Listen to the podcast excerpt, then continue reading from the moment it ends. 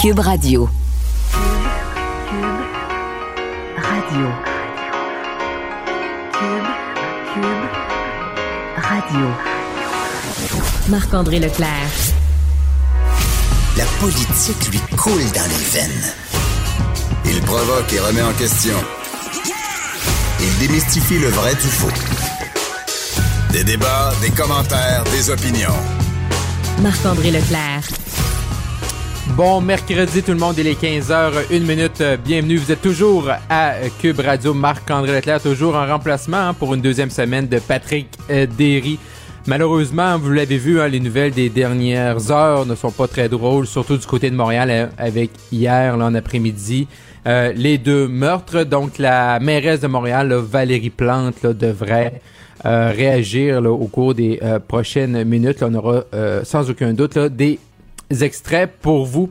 Mais dans la même lignée d'idées, là, avant de euh, commencer l'émission tout à l'heure, euh, je regardais sur les médias sociaux et je voyais notre collègue, là, euh, Andy Saint-André, là, à TVA Nouvelle LCN, qui mettait là sur sa sur son compte Twitter là le, une, un extrait, quelques pages, trois quatre pages de l'agenda des étudiants du collège Maisonneuve et euh, comme je le disais, une section de 3-4 pages où on peut lire Abolir la police, comment ça marche, point d'interrogation. Donc, euh, photos de policiers et du texte là sur comment on devrait euh, abolir les policiers. Tout ça se termine avec c'est possible au travail, un futur sans flic, c'est possible.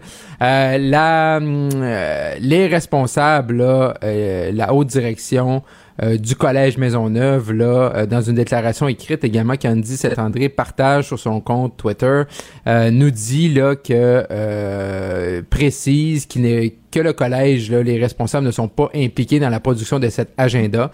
Donc, c'est vraiment là, la Société générale des étudiantes et étudiants du collège de Maisonneuve euh, qui sont euh, responsables de mettre en place euh, l'agenda et le contenu de l'agenda. Peut-être vous l'avez vécu également, vous aussi, une fois qu'on était au cégep, l'université, là, les associations étudiantes, là, sont responsables de mettre en place le contenu de euh, l'agenda, mais c'est quand même un peu un drôle de, de contexte présentement, euh, de voir tout ce qui se passe à Montréal, de voir les commerçants euh, qui demandent de plus en plus de protection policière, de voir de plus en plus de, de policiers. On va voir ce que, ce que Madame Plante, la mairesse de Montréal, va nous annoncer dans les prochains dans les prochaines minutes autour de, de 16 heures, mais ça fait un peu spécial là, et qui euh, c'est sûr là, que cette histoire-là va faire euh, couler euh, beaucoup d'encre. Qui, comment, quoi, qui a décidé de mettre ce contenu-là dans l'agenda Je ne pense pas là personnellement que c'est très avisé là comme type de euh, contenu.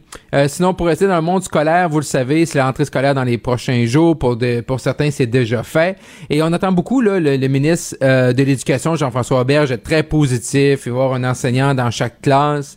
Mais euh, pour moi, c'est impossible de pas vous parler aujourd'hui euh, de cas très, très personnels. Euh, l'école primaire de ma plus vieille, en 24 heures, on a eu deux messages différents. Le premier qui demande un appel à l'aide pour la surveillance durant les heures de lunch. Et la deuxième aujourd'hui pour les parents qui ont besoin du transport scolaire, les fameux autobus jaunes, euh, ben pour l'instant, il n'y a pas d'entente. Fait pour l'instant, pour la rentrée scolaire, il n'y en a pas d'autobus jaunes. Euh, fait c'est un peu euh, contradictoire là aux annonces qu'on a eues dans les derniers jours, qu'il y avait des ententes qui avaient été faites avec la Fédération des transports et tout allait être réglé. Mais euh, sur le terrain, on voit qu'il y a des grands défis, autant euh, dans le transport de nos jeunes, mais également pour euh, la surveillance euh, des enfants. Donc, qu'est-ce qui va arriver s'il n'y a pas de surveillance, qu'on va retourner les enfants sur l'heure du lunch à, la maison, mais encore là, on n'a pas de transport scolaire. Donc, il y a tout un casse-tête présentement qui se dessine pour les parents. Vous écoutez Marc-André Leclerc. Cube Radio. Vous le savez, présentement, là, les, les entreprises québécoises, canadiennes font des pieds puis des mains pour retenir euh, la main d'œuvre, pour retenir leurs employés, mais également, ils travaillent fort également pour aussi euh, s'assurer que les clients soient au rendez-vous, hein, même si des fois euh, le service, là, on essaie bien sûr d'offrir le meilleur service, mais avec moins d'employés. Mais il y a également le phénomène de les gens avant de d'acheter d'acheter un un bien ou un service là, vont se référer sur euh, les médias sociaux pour lire des avis. Et donc, ce phénomène, il y a une étude super intéressante sur le dossier. Donc, euh, pour en discuter, on va aller rejoindre euh, Alain McKenna, journaliste au journal Le Devoir, le couvrant l'actualité économique et technologique. Monsieur McKenna, bonjour. bonjour Marc-André.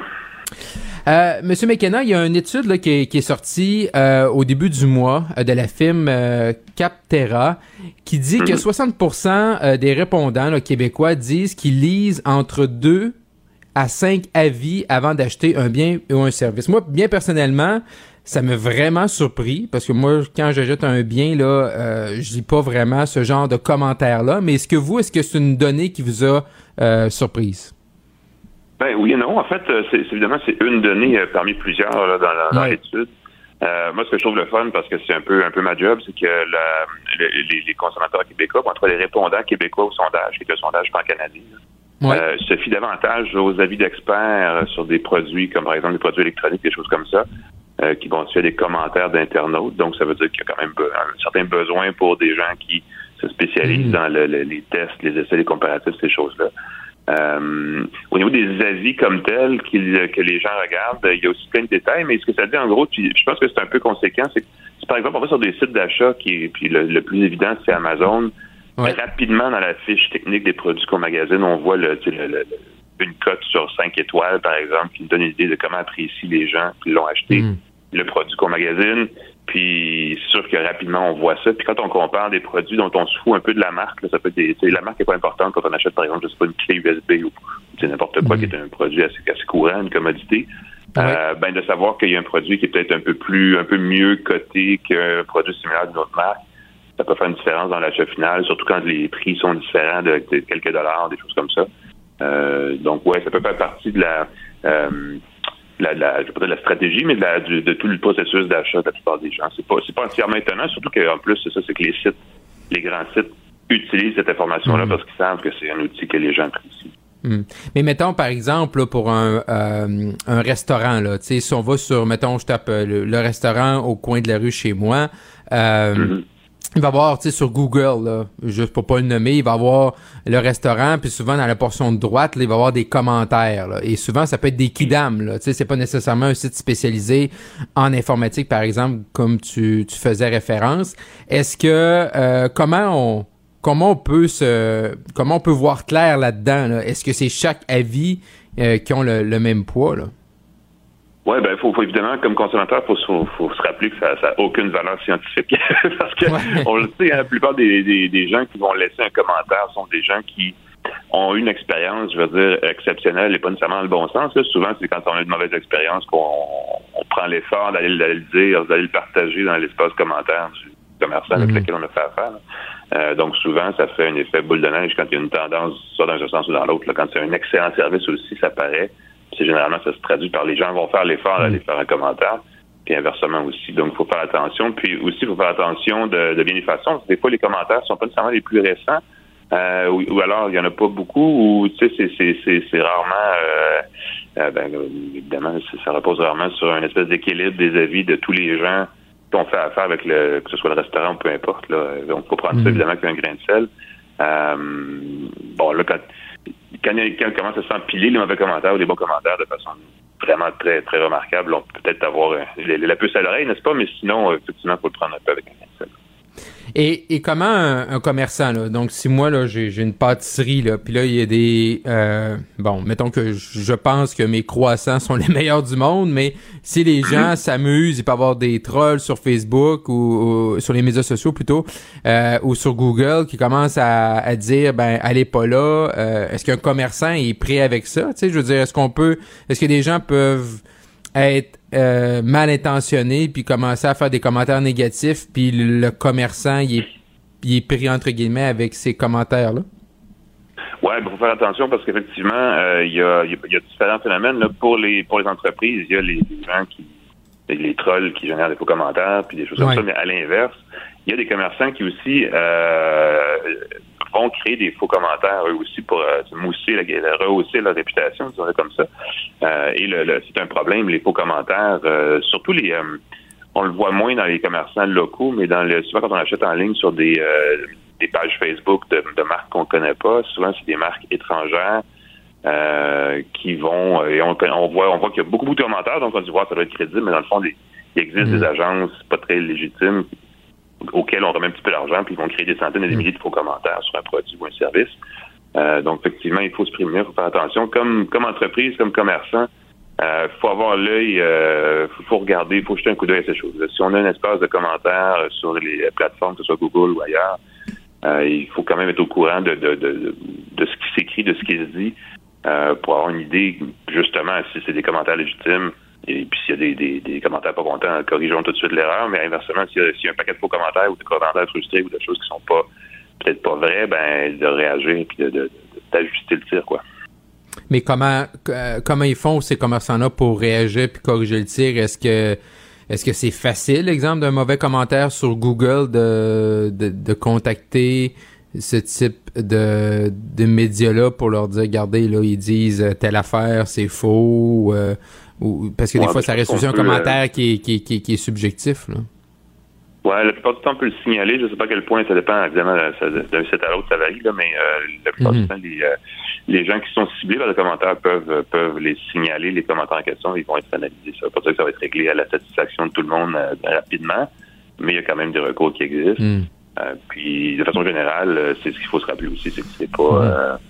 C'est des commentaires, c'est tout le monde, tout le monde le sait là. C'est pas quelque chose, c'est pas la vérité absolue, donc il faut effectivement tenir compte de ça aussi. Là. Est-ce que, euh, comme consommateur, est-ce qu'il y a une, peu importe les plateformes, est-ce qu'il y a une façon, Alain, de, de se dire, bon, ben, euh, tu sais, tel commentaire vaut euh, plus qu'un autre commentaire, là, ou tu sais, comment on peut, est-ce qu'il y a des, est-ce qu'il y a des mécanismes qu'on met en place pour nous permettre vraiment de faire un ménage à travers l'ensemble des, des commentaires ou des avis qui peuvent être mis sur les différentes plateformes? Ouais, c'est une bonne question. Ça, c'est c'est de plus en plus difficile de le faire parce que souvent il existe des, euh, des petits logiciels, là, des petits, euh, des petits, euh, des extensions en fait pour euh, Mhm. pour les gens qui fabriquent des sites web qui vont générer non seulement des commentaires, mais qui en plus vont euh, donner l'impression que les commentaires sont faits en- au, au même moment où on est sur le site. Des fois, on magasine un produit sur un, un site d'un détaillant. Euh, et on, il a surgi une espèce de petite fenêtre là, qui va dire à tel utilisateur, si tu es à tel endroit dans le monde, vient justement d'acheter tel produit. Donc, clairement, Ouais. c'est un bon produit. Euh, donc, ouais, il faut, je pense qu'il faut avoir un, il faut garder certains sens critiques euh, par rapport à ces choses-là parce que ce sont des, inversement, c'est utilisé par les, les détaillants qui sont un peu plus rusés dans les affaires numériques. Là, ça peut être, c'est un bon outil marketing qui, justement, convainc les gens. Euh, toujours se rappeler que c'est pas nécessairement euh, 100% véridique, c'est bon. Évidemment, on a tendance à privilégier les commentaires de gens qu'on sait qui ont une certaine proximité. Donc, les gens, quand on le sait, quand ils sont, mettons, situés euh, dans notre localité ou quand ils sont près de nous, il y a des services qui vont euh, certifier ou authentifier les gens. Bon, là, au moins, on, on sait plus que c'est des vraies personnes.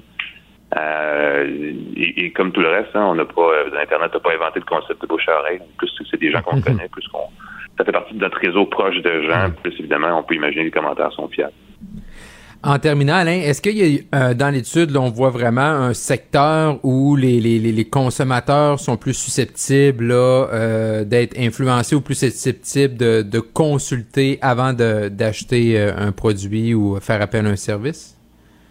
Ben, il y avait, il y avait un certain nombre de, de, de, de produits, une certaine catégorie de produits. Euh, une de celles-là, c'est les produits électroniques. Il y avait des, le mobilier, puis les accessoires de décor, des choses comme ça. Moi, je, ben, ça m'étonne, oui et non, parce que probablement, c'est peut-être pas aussi facile de trouver des commentaires sur des produits comme les automobiles et des choses comme ça. Mais il y a vraiment des choses qu'on sait que les gens magasinent en ligne. Évidemment, une auto, on, Mm. on regarde en ligne, on va acheter en personne. Là.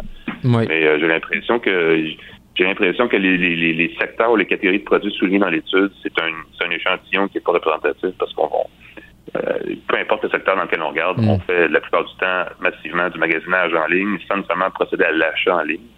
Euh, et dans la plupart des cas, on trouve, euh, parce qu'évidemment, on veut s'informer, on consulte des, Mm. que ce soit des avis d'experts ou d'internautes, euh, ça se trouve dans tous les, dans tous les créneaux. Euh, mais ce qui est populaire, les catégories populaires sur les sites en ligne, les Amazon, euh, les mêmes Walmart, Mhm. ces choses-là. Euh, donc les biens de les biens de consommation courante là, euh, sont généralement ceux qui sont les plus euh, en tout cas, les avis sont les plus nombreux, donc sont plus faciles à consulter. Alain McKenna, journaliste au journal Le Devoir. Un gros merci, Alain. Ça plaisir. Au revoir. Cube Radio. Les rencontres de l'heure. Chaque heure, une nouvelle rencontre. Nouvelle rencontre. Les rencontres de l'heure. À la fin de chaque rencontre, soyez assurés que le vainqueur, ce sera vous. Cube Radio. Une radio pas comme les autres. Allons rejoindre Gilles Proux, chroniqueur chevronné, Journal de Montréal, Journal de Québec. Bonjour Gilles. Encore une fois. Et euh, Gilles, euh, tu veux aborder le dossier là d'Éric Duhem, que tu dis que c'est un homme très contradictoire. Pourquoi tu dis ça, Gilles? Ben, on l'a vu depuis ces cinq dernières années qui est dans l'actualité, tant à la radio qu'en engagement politique, il a passé son temps à se contredire. Quand on regarde son curriculum vitae, euh, qui a œuvré au sein de tel autre parti, puis tel autre, puis quelques mois plus tard un autre, on voit qu'il a trempé dans plusieurs baignoires. Alors, je dis toujours, pour faire une image, l'homme qui a changé 42 fois d'idée, et euh, là, il admet quand même dans cette longue entrevue dans le Journal de Québec et de Montréal qui ne l'aide sûrement pas, je pense. Euh, il admet que sa popularité, parce qu'il y en a une popularité, une popularité spontanée, pourrait euh, se dégonfler complètement. Au moins, il est réaliste. Et euh, je n'en viens pas aussi que le même Éric Duhem, au cours de la même entrevue, dit Je m'oppose toujours à la nouvelle, à la timide nouvelle charte de la langue française de la CAQ Mhm. Il n'aime pas, mais là, il est stratégique, il n'aime pas qu'on brime les droits et libertés. Il pense au petit bassin de vote qu'il a pu recueillir au départ du Parti libéral auprès des anglo-immigrants. Mhm. Mais, euh, par contre, il se tait il se tait. Tu vois, j'aime pas qu'on brime, mais il dit pas un mot du mot sur, euh, dans, à Ville-Mont-Royal, euh, il y a à peine quelques jours, quand euh, ces Ontariens sont venus et ont anglicisé le quartier systématiquement, ça, il n'y a pas un mot. Et euh, la seule chose intéressante que j'ai vue là-dedans, et ça c'est une idée que François Legault, s'il prend le pouvoir, devrait entreprendre, c'est de créer une espèce d'unanimité, voir les chefs de chaque parti. Alors là, Dieu dit, euh, c'est une idée intéressante, on devrait souhaiter que tous les partis le Parti de la CAQ, le Parti libéral, le Parti Québec solidaire, le Parti québécois et le sien puissent se réunir et créer une unanimité et réclamer les pouvoirs du fédéral en matière euh, d'immigration. Le problème est trop grave pour l'avenir identitaire du Québec. Et par contre, tu vois, c'est beau, c'est une bonne idée positive, mais en matière d'environnement, on ne croit pas qu'il va aller chercher les écolos comme vote. Peut-être qu'il savait à l'avance qu'il n'y aurait jamais des écolos. Surtout quand euh, il a donné sa bénédiction à l'exploitation euh, des hydrocarbures. Mm Ouais, mais je pense pas que Gilles, je pense pas qu'Éric Duhem il court après les écolos là. C'est pas dans sa Non non, il s'en fout. Pas... Non, c'est ça, exactement. Je pense pas que c'est dans sa dans sa dans ses cartons d'aller chercher euh, ces gens-là. Mais tu as raison que c'est intéressant quand même de dire qu'on devrait faire un front commun par rapport à demander euh, à ce que le Québec ait le plus de pouvoir en immigration. Est-ce que tu penses que Mme Andelade va euh, embarquer là-dedans?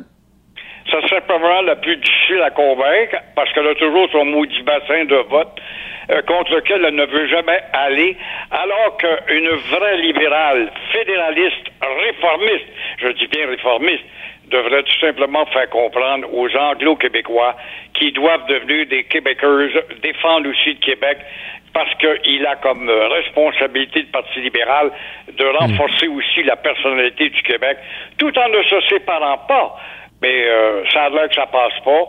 Elle est mhm. complètement obnubilée par ce bassin de vote, mais c'est bien limité, ce bassin de vote.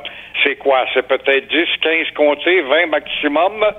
Ben, il en reste encore euh, une centaine euh, ou 105. Oui. Mais tu penses vraiment que le fait que qu'elle essaie de, de conserver les communautés anglophones avec elle, ça l'empêcherait pour elle de demander euh, plus de pouvoir en immigration? C'est terrible de penser de la sorte, c'est pas voir plus loin que son bout du nez. Les libéraux, dans le passé, ont déjà eu quelques audaces. Pensons à Robert Bourassa. Quand la loi 101 avait été condamnée par la Cour suprême, il avait adopté euh, le non-obstant immédiatement. Oh, ça a choqué. Mais euh, ça ne lui a pas empêché de ramasser les mêmes votes auprès des circonscriptions anglaises. Les Anglais n'ont pas d'autre choix. Ils sont avec le Parti libéral, mais il faut qu'ils évoluent aussi. Ils peuvent pas évoluer aussi rapidement que le Parti Mm. québécois ou le Parti de la CAQ vers un affranchissement complet, ça les agace, mais Mm. ils doivent conclure qu'ils sont dans le Parti libéral. Ils auront toujours la garantie de voir leurs droits de minorité protégés, même avec la CAQ et même avec le PQ. Mais euh, il n'y a rien de pire qu'un saut qui ne veut pas entendre, et c'est ce qu'ils sont. Gilles, hier, c'était on euh, hier, on se cachera pas, c'était une mauvaise journée pour euh, pour Montréal. On verra ce que ce que Valérie Plante va va dire aujourd'hui, mais à une certaine époque, Montréal était vu comme une métropole diplomatique. Aujourd'hui, c'est c'est rendu quoi Montréal? C'est incroyable les titres que Montréal avait. Montréal a déjà été la métropole de la langue française, ça ne l'est plus. Montréal a été la métropole diplomatique, comme tu le dis, par le nombre euh, incalculable de consulats qu'il y avait à Montréal euh, et aussi euh, la IATA qui est là, qui est un organisme de l'ONU dans l'aviation, on le sait. Et Montréal a déjà été aussi la métropole du Canada, bien sûr. Et en plus de ça, Montréal est devenu la métropole, avec le temps, non seulement de l'anglicisation, mais des carabinades. Montréal, euh, ça se peut pas. Elle est en train de perdre une réputation parce que pendant longtemps, encore récemment, quand je lisais les, les éditorialistes, Montréal, une ville sécuritaire, Montréal, une ville sûre, il fait bon vivre à Montréal, pourquoi avoir des méchants séparatistes pour nuire à la réputation de Montréal, le FLQ, par exemple, à l'époque. Mais Montréal est une, une métropole sûre. Alors, on a tellement vanté ça, Montréal n'est plus une métropole sûre, c'est trop, là, les pétarades, ça démontre que la chienlit prend le dessus sur la force constabulaire. Alors, écoute, quand tu, euh, tu euh, vois les... On a beau dire, oui, mais on a créé une super police qui va ratisser partout dans tous les quartiers. Pourquoi qu'elle ne ratisse pas tant que ça? Dès qu'elle se revire de bord, eh bien, il y a les pétaradeux qui, eux, rapetissent dans les, ratissent bien dans les différents quartiers. Alors, Montréal euh, devrait justement euh, embaucher aussi, ça c'est la mairesse. Elle me dit tellement, durant la campagne électorale, 200 policiers, puis hop, on a passé à 250.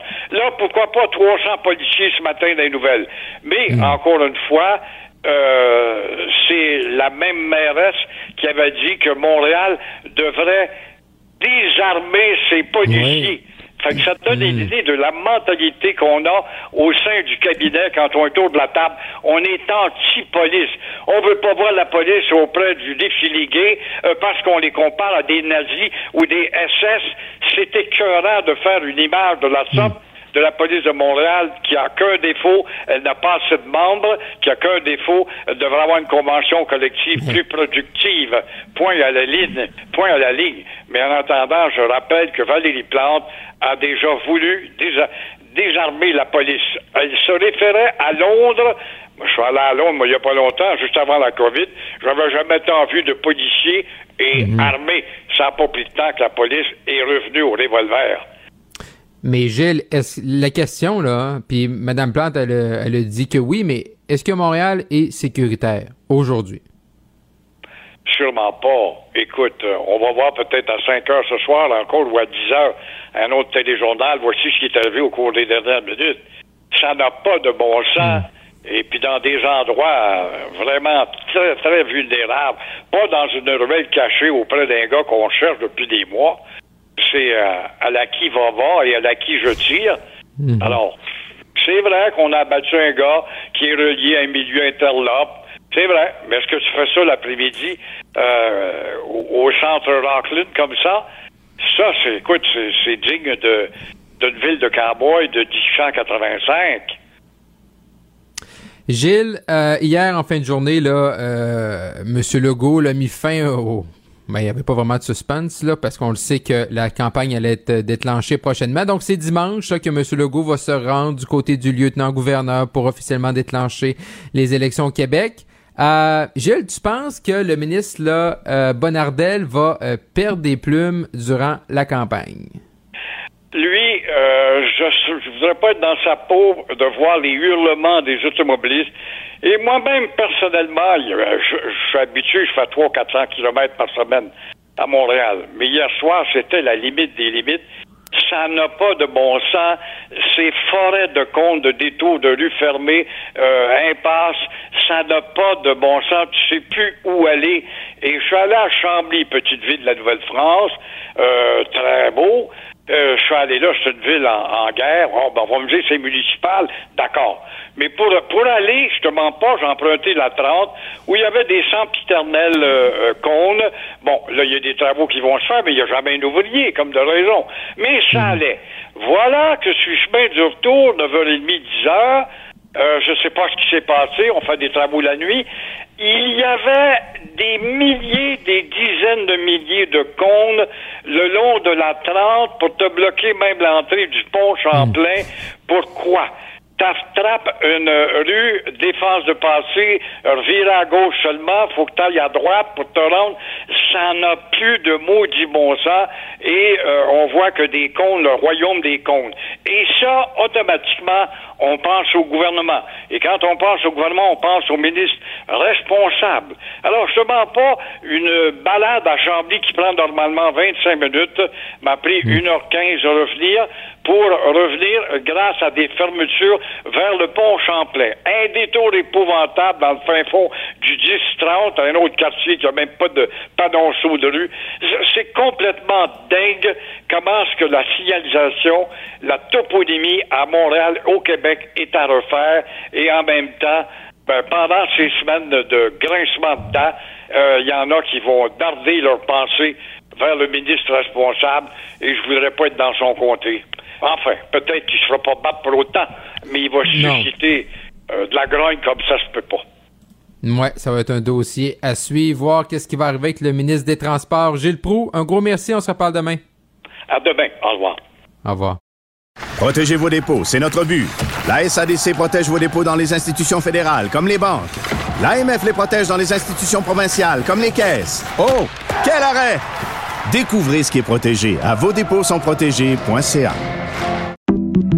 J'accepte avec, euh, avec fierté la direction, les commandes. Non, non, pas les commandes. Votre maison, c'est un espace où vous pouvez être vous-même. J'accepte d'être l'entraîneur-chef des Orignaux Atomes 2B de l'école. Mon amour, moins fort, la petite dame. Ah, excuse, excuse. Tu parles à qui? Elle mérite d'être bien protégée. Et vous méritez d'être bien accompagné. Trouvez la protection la mieux adaptée à votre maison avec Desjardins Assurance et obtenez une soumission en quelques clics sur desjardins.com. Marc-André Leclerc. Il désamorce minutieusement n'importe quelle bombe qui tombe sur l'actualité. Cube Radio.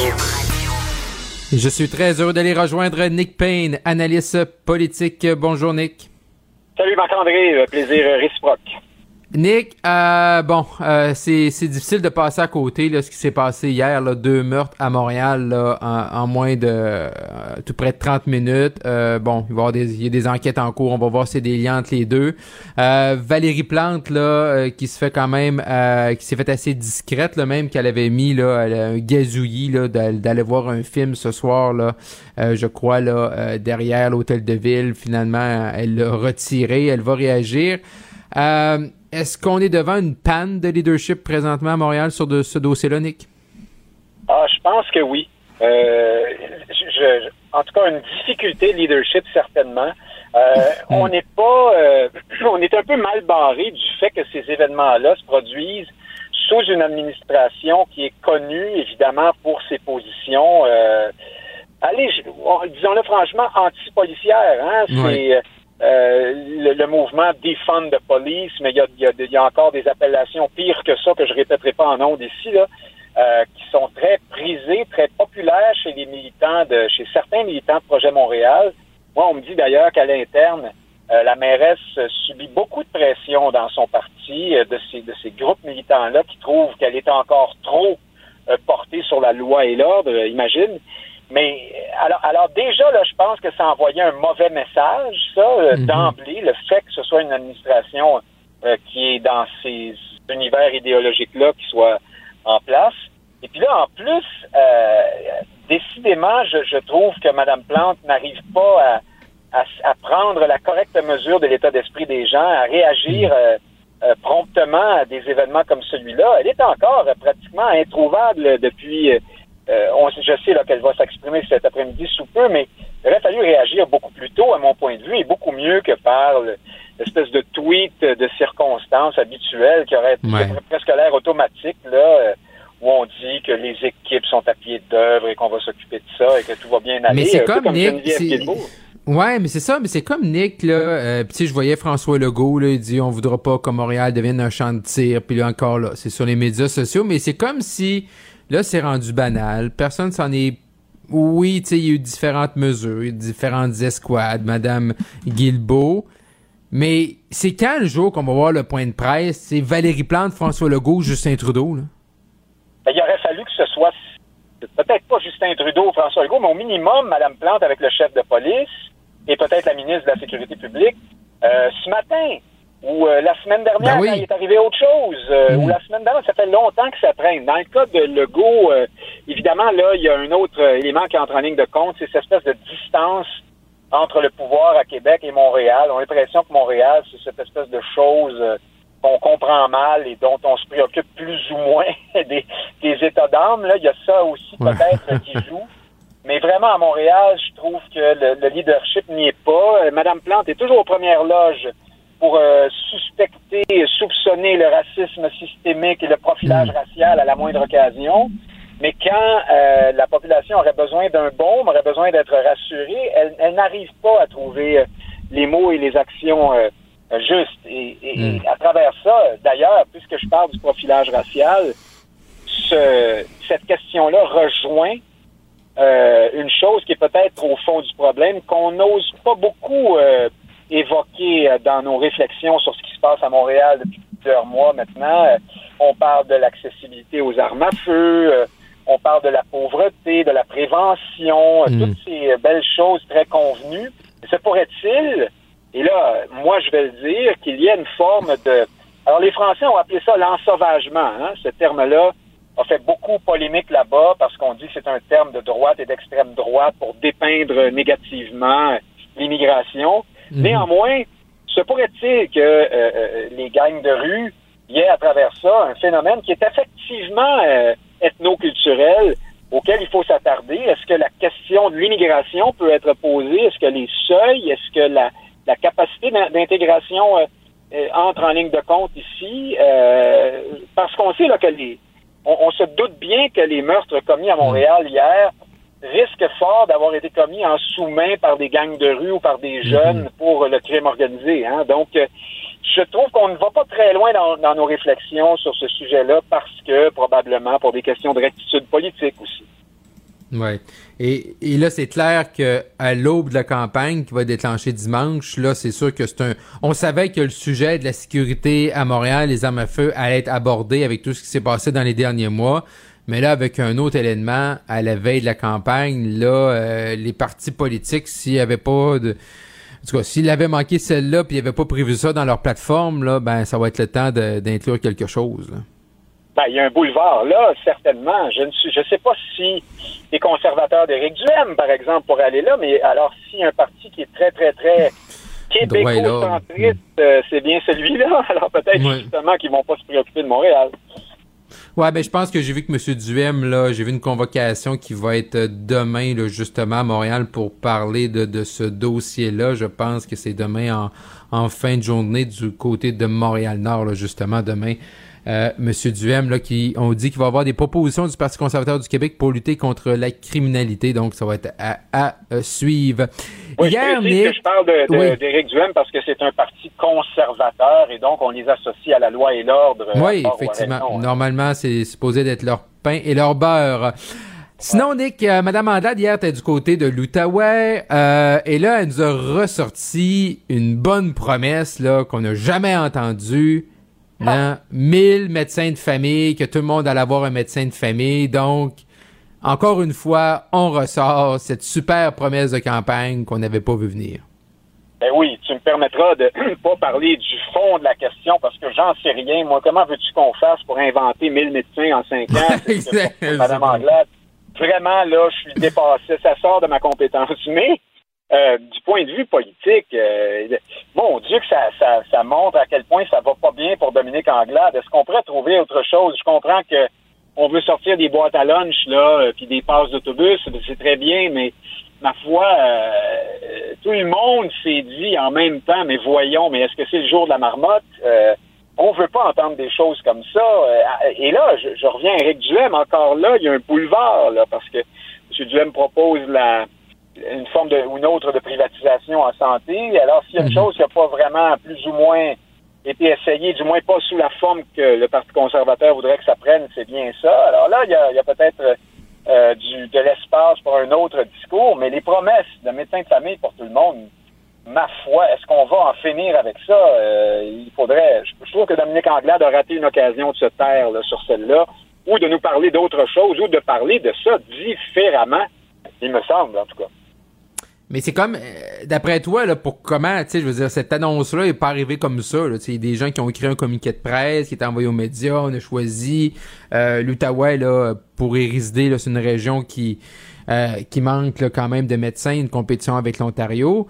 Euh, mais c'est quoi tu penses la stratégie derrière ça? Je veux dire, ils, y ont pensé. Là. Je me dis, il me semble, moi, je, on va faire une, annonce de médecin de famille, j'aurais dit, ben garde, on on va trouver d'autres choses. Ben, euh, exactement. Alors, euh, tout, est dans tout, comme disait Raoul mhm. euh, il manque peut-être de, de, talent, de personnes éclairées autour de Mme Anglade, ou alors elle, n'a pas su s'entourer correctement, je n'en sais rien. Mais vraiment, du point du strict point de vue du discours mhm. politique et de la mise en marché, c'est un échec lamentable. On ne peut pas aller là. Il faut trouver une autre façon de dire qu'on est préoccupé sincèrement par ce problème-là. Et puis, je, suis certain que Mme Anglade est sincère là-dessus. Là, je, je n'en doute pas une seconde. Mais vraiment, là, euh, quelle, quelle promesse dans le vide. Alors, c'est pour quand on parle de ces gestes et de ces discours, de ces promesses qui augmentent le cynisme d'un cran là, à l'endroit des mhm. politiciens, en voici un. Et euh, avant qu'on se laisse, là, Nick, rapidement, il y a des sites Internet d'information, entre guillemets, qui font la propagande du Parti conservateur du Québec. Et là, est-ce que ces sites-là, est-ce que ça outrepasse euh, la loi sur le financement des partis politiques? Ben, alors, hein, tout le monde s'insurge ces temps-ci des dépenses électorales, à juste titre d'ailleurs, des divers partis avant que la campagne soit officiellement lancée parce qu'il n'y a pas de règles. Euh, dans le cas des conservateurs, comme de divers nouveaux partis un peu partout en Occident, Internet est un outil privilégié, encore plus que mhm. pour les autres partis, les réseaux sociaux. Et là, euh, il y a un phénomène auquel on s'attardera sans doute dans les prochaines années. Les conservateurs, je le remarque, ont toute une batterie de... de... Alors, j'ai vu passer ce site web là, qui s'appelle Libre Média, qui se présente comme étant un média d'information mhm. euh, où on ne se laisse pas emberlificoter par le discours officiel. Tu vois un peu le, genre. Là, quand tu commences à lire ça, ce sont des déclarations d'amour euh, au parti d'Éric Duhem d'un bout à l'autre, euh, ou presque. Donc, est-ce que ça va être comptabilisé, ça? est-ce que ça va continuer pendant la campagne? Et là, je pourrais euh, brandir plein d'autres exemples. Je ne sais pas si tu as déjà visité la page Facebook de l'animateur de Québec, euh, Dominique Moret, mais c'est aussi une infopub incessante pour les mhm. conservateurs d'Éric Duhaime. Il a bien droit, M. Moret, hein, comme d'autres, mhm. d'être en amour avec un parti ou un autre. Ben oui. Mais ce phénomène-là est intéressant et la question va mhm. finir par se poser. Est-ce qu'il va falloir trouver une façon de réglementer ou de contrôler ou d'observer au minimum euh, euh, ce phénomène-là, je pense que la question va se poser de plus en plus au fil du temps, puis rapidement à part ça. Excellent. Euh, Nick Payne, analyste politique, on se retrouve demain, Nick, pour une dernière de, la, de l'été. Au plaisir, salut. Merci, bye bye. Vous écoutez Marc-André Leclerc, Cube Radio. Cube Radio. 24 août, donc aujourd'hui, on célèbre hein, le, le euh, aujourd'hui René Lévesque, ancien premier ministre du Québec, aurait euh, 100 ans. Donc vous le savez, là, il y a toutes euh, différentes commémorations qui vont être faites au cours de la prochaine année. Il y a déjà des euh, commémorations qui ont déjà eu lieu au cours des dernières semaines et c'est un grand plaisir pour moi hein, pour parler de l'héritage de René Lévesque, cet homme politique, également journaliste qui a, qui a marqué le Québec sans aucun doute, d'aller rejoindre le fils de René Lévesque Monsieur Claude Lévesque. Monsieur Lévesque, bonjour. Bonjour, ça va? Oui, très bien, merci. Vous? Oui, ça va très bien. Monsieur Lévesque, merci beaucoup d'être avec nous à, Cube Radio. C'est très gentil de prendre du temps dans une journée là quand même euh, assez spéciale pour vous. Euh, il y a beaucoup de gens qui s'expriment hein, sur les différentes tribunes, euh, des anciens collègues, autant journalistes ou politiciens, avec votre père. Vous, c'est c'est quoi pour vous l'héritage de René Lévesque en ce 24 août? Ben pour moi, l'héritage, ben il est à la fois c'est l'héritage du du père, qui est un extraordinaire père, euh, un mhm. homme très, très, très généreux. Et puis, c'est l'homme public aussi qui, euh, qui avait euh, toutes sortes de qualités, des, des, qualités importantes, le, le sens de la justice, l'humanisme, le, le, le, goût du travail bien fait, une mhm. énergie incroyable. Et c'est beaucoup de choses finalement. Euh, que, que qui, qui, font que euh, aujourd'hui, euh, près de 40 ans après sa mort et 100 ans après sa naissance, les gens se souviennent de lui. C'est très, hmm. très touchant. C'est comme ça que je le ressens. Oui. Et qu'est-ce que ça représente pour vous et les membres de votre famille justement là, l'année euh, l'année 2022, l'année de ce centième anniversaire de naissance pour euh, votre père. Qu'est-ce que ça représente pour vous de voir comme ça que la société civile québécoise euh, prend le temps là pour commémorer l'héritage de, de, M. Lévesque? ce que ça représente, c'est que je prends conscience encore plus de l'importance que que le souvenir de mon père a dans l'esprit et le cœur des, gens. Euh, on s'en est toujours douté, mais à ce point-là, je ne hmm. sais pas. Euh, il y, a une certaine surprise, mais surtout euh, beaucoup d'émotions. Et je pense que c'est quand même, je ne vais pas minimiser, là, c'est au contraire, je pense que c'est tout à fait tout à fait mérité, même si c'est euh, parfois, on est un peu étourdi de voir autant de, de commémorations, mais je pense que euh, les gens que j'ai entendus ici, par exemple à New Carlisle, en Gaspésie, euh, ont dit des choses qui étaient qui venaient du cœur et c'était très beau. Et et vous avez été, là, vous, euh, Monsieur Lévesque, là, vous avez été euh, journaliste, euh, donc comme votre père. est-ce que, est-ce que, est-ce que René Lévesque vous a encouragé ou vous avez vraiment laissé libre ou je veux pas dire qu'il vous a forcé à devenir journaliste ou qu'on est le fils de René Lévesque, c'est comme impossible de se dissocier des affaires publiques, de l'actualité. Également, vous avez un œil là, très attentif sur les relations internationales. Euh, j'imagine que c'est également l'héritage de René Lévesque pour vous?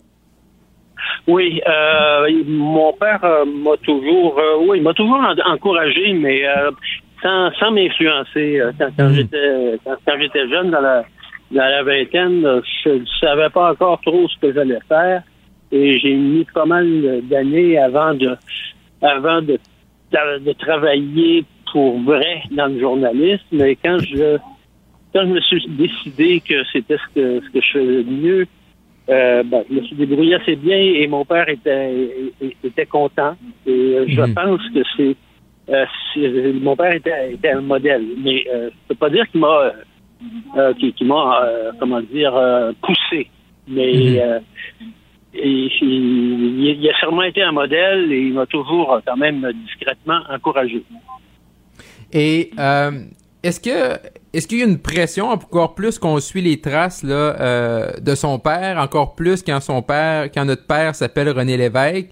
Euh, est-ce qu'il y avait une, pression pour vous de rentrer dans le monde journalistique? euh, en suivant, est-ce que vous avez eu peur des comparaisons en fait avec avec votre père? J'ai toujours eu ça dans le dans, dans- en arrière-pensée. Euh, oui, j'ai, toujours eu peur des, com- des comparaisons et j'en ai j'en ai peut-être entendu quelques-unes, mais heureusement j'en ai pas entendu trop. Et euh, bon, euh, la peur, cette peur-là, comme les autres peurs, euh, ça se maîtrise. Hmm. et et c'est comment, tu sais, au-delà de que vous avez suivi les traces de votre père euh, en termes journalistiques, euh, c'est quoi le stress? Euh, Est-ce qu'il y a une pression, justement? Et c'est comment vivre quand notre, notre père est premier ministre? Est-ce que pour vous, est-ce que ça l'a... euh, vous allez me dire, ben Marc-André, moi, c'est l'enfance que j'ai connue, c'est l'adolescence que j'ai connue, mais est-ce que, euh, est-ce que vous, pour vous, est-ce que ça a été un, un défi, justement, d'avoir un père aussi connu puis euh, occupant la, la plus haute des fonctions au Québec? Euh, ben oui, c'était c'était un défi. Euh, le, le défi, c'était de peut-être pas de faire aussi bien, mais de faire ben peut-être pas de faire mieux ou aussi bien, mais de faire de faire son possible comme il l'a fait et de dire euh, advienne que pourra et essayé. Euh, donc, euh, quand quand j'étais aux études, euh, ben, j'ai eu la chance d'avoir des, des éducateurs euh, au collège Brébeuf et puis des, des, des collègues, des, des confrères plutôt, euh, qui étaient très gentils et qui m'ont jamais euh, m'ont jamais achalé avec ça. Et quand j'ai commencé à travailler quand- comme journaliste, euh, ben c'était un peu la même chose. Les collègues étaient très respectueux et ne m'ont jamais embêté avec euh, le fait que je sois le fils de quelqu'un de connu. Monsieur Lévesque, il y a beaucoup de, il y a beaucoup de gens là, euh, soit des analystes, des chroniqueurs, des politiciens, dans tous les, débats qui ont lieu en 2022 sur euh, la place du Québec dans le monde, la place du Québec dans le Canada, sur euh, différents projets de loi, sur différents enjeux. Puis souvent, les gens veulent comme euh, faire parler René Lévesque. Hein? Euh, René Lévesque penserait ci, René Lévesque penserait ça. René Lévesque se, tournerait dans sa tombe s'il voyait tel ou tel événement. Ou est-ce que pour vous, là, vous qui, qui êtes le fils de René Lévesque, est-ce que c'est le genre de choses qui vous tape sur les nerfs, de dire, OK, on peut-tu, comme euh, mon père a eu sa vie, maintenant, malheureusement, il nous a quittés déjà plusieurs années, il a encore marqué le Québec, il marque encore aujourd'hui, on le voit, mais on peut-tu au moins, tu sais, le laisser tranquille, entre guillemets? Euh, ben, le laisser tranquille, euh, bon, il n'y a, pas beaucoup de danger qui, qui soit, qui soit, euh, euh, qui soit affecté euh, par Oui, les, ça, c'est les- sûr. les dommages. Là. Oui. Pour moi, euh, comment dire, non, non, je suis content qu'il y ait des hommages, mais euh, vous, euh, quand vous disiez... euh, euh, Au-delà des hommages, que- ouais. que- que- quand, vous disiez que certaines personnes euh, comparent les politiciens d'aujourd'hui et disent euh, si, René Lévesque euh, vous entendez se retournerait dans, dans, dans sa tombe, Dans sa- ben, c'est un peu injuste. Je pense qu'il y a des gens de, de grande qualité euh, qui sont de dignes successeurs de mon père. Et euh, moi, j'aimerais mieux, c'est sûr que euh, les gens qui ont envie de faire des comparaisons disent tout simplement euh, Monsieur Untel est un digne successeur de René Lévesque. Euh, et ceux qui, qui aiment moins Monsieur Untel, ben, se taisent. Hmm, effectivement. Claude Lévesque, fils de René Lévesque, un gros merci, monsieur Lévesque, d'avoir été avec nous cet après-midi à Cube Radio. Euh, on vous laisse là, commémorer l'héritage de votre père là, du côté de la Gaspésie. Ben, je vous remercie. C'est moi qui vous remercie. Et bonne fin de journée, et bonne fin d'été. Merci vous aussi, au revoir. Bonjour, je peux prendre votre commande? Oui, je vous prendrai le sandwich, le délice du Sud. Par contre, j'enlèverai le poulet, l'ananas, les oignons puis le fromage feta. Votre auto, c'est un espace où vous pouvez être vous-même. Euh, donc vous voulez juste le, le pain et la sauce? Oui, monsieur. Elle mérite d'être bien protégée. Et vous méritez d'être bien accompagné. Trouvez la protection la mieux adaptée à votre auto avec Desjardins Assurance et obtenez une soumission en quelques clics sur desjardins.com. Marc-André Leclerc. Le seul ancien politicien qui ne vous sortira jamais de cassette. Vous écoutez Marc-André Leclerc. Cube Radio. Je te rappellerai que 1,3 milliard, 44 milliards de dollars. C'est beaucoup, beaucoup d'argent. À partir de cet événement-là, il y a eu un point de bascule. Un directeur de la section argent, pas comme les autres. Yves Daou. Yves Daou, directeur de la section Argent, Journal de Montréal, Journal de Québec. Bonjour Yves. Salut Marc-André. Donc Yves, le fameux sujet de la pénurie de la main-d'œuvre. Et là, euh, on le voit vraiment euh, que les 60-69 ans, là, donc si vous nous écoutez à la maison, là, euh, donc vraiment en mode, c'est la grande séduction là, des entreprises auprès de ce groupe d'âge. là. En fait, euh, Marc-André, ça me fait penser toute cette, cette campagne-là que le Conseil du patronat veut faire là, pour attirer ou en tout cas maintenir les travailleurs de 60 à 69 ans là, dans, euh, au- dans le monde du travail. Là. Te rappelles-toi, à un moment, dans, une génération où, ce que, euh, tu sais, les, quand tu arrivais à 60 ans, c'était des laissés pour compte, puis on préparait déjà les cadeaux pour leur retraite, avec une montre, une bague. Là. Ouais, À- partent, là. oui, oui, à l'usine, tu sais, avais hâte, là, ils préparaient Ouais. la montre, là, après Mhm. 30 ans, 35 ans de travail, tu avais une belle montre. Puis tu avais aussi les annonces de London Life, là, je sais pas si tu te rappelles, Liberté 55. Là. Oui. Ben là, c'est le temps est révolu pour ça, là, parce que là, tout a changé. Parce que là, euh, actuellement, là, ces travailleurs-là sont devenus essentiels pour justement combler là, les presque 250 000 postes vacants qu'on a au Québec dans tous les secteurs. Et donc, euh, là, euh, la- la- le Conseil du patronat lance une grande campagne qui va les amener à préparer un guide qui va parler des meilleures pratiques pour garder les gens euh, au travail. Et juste à rappeler là, que si on avait le même taux d'emploi des 60 à 69 ans qu'en Ontario, là, Mhm. on trouverait presque 90 000 travailleurs pour combler les postes au Wow. Québec. Ça, c'est juste en ayant le même niveau de taux de- d'emploi pour les 60 OK. à 69 ans. Et je te rappellerai que dans la population inactive au Québec, là, il y a presque entre, so- entre 60 et 64 ans, là, il y a 300 000 personnes qui sont inactives, puis entre 65 et 69, tu en as 426 000. Donc, tu as à peu près 700 000 dans la catégorie d'âge qui sont encore actifs. Là. On Mhm. s'entend pour dire que le taux de, comment je pourrais dire, l'espérance de vie là, est plus à 60 ans. Là. Non. Il va Non. être à 75 puis 80. Donc, euh, l'idée de prendre sa retraite euh, plus tôt, euh, ça va devenir un, un enjeu. Puis, juste te rappeler que dans, dans plusieurs pays, on a commencé à reviser ça. Et même au Québec, euh, on a soulevé la question à Jean Boulet là, récemment si l'âge de la retraite devrait être augmenté à 67 ans. Et puis là, il dit nous continuons à analyser les options. Il n'y a pas le goût d'entendre parler de ça durant l'élection. Là.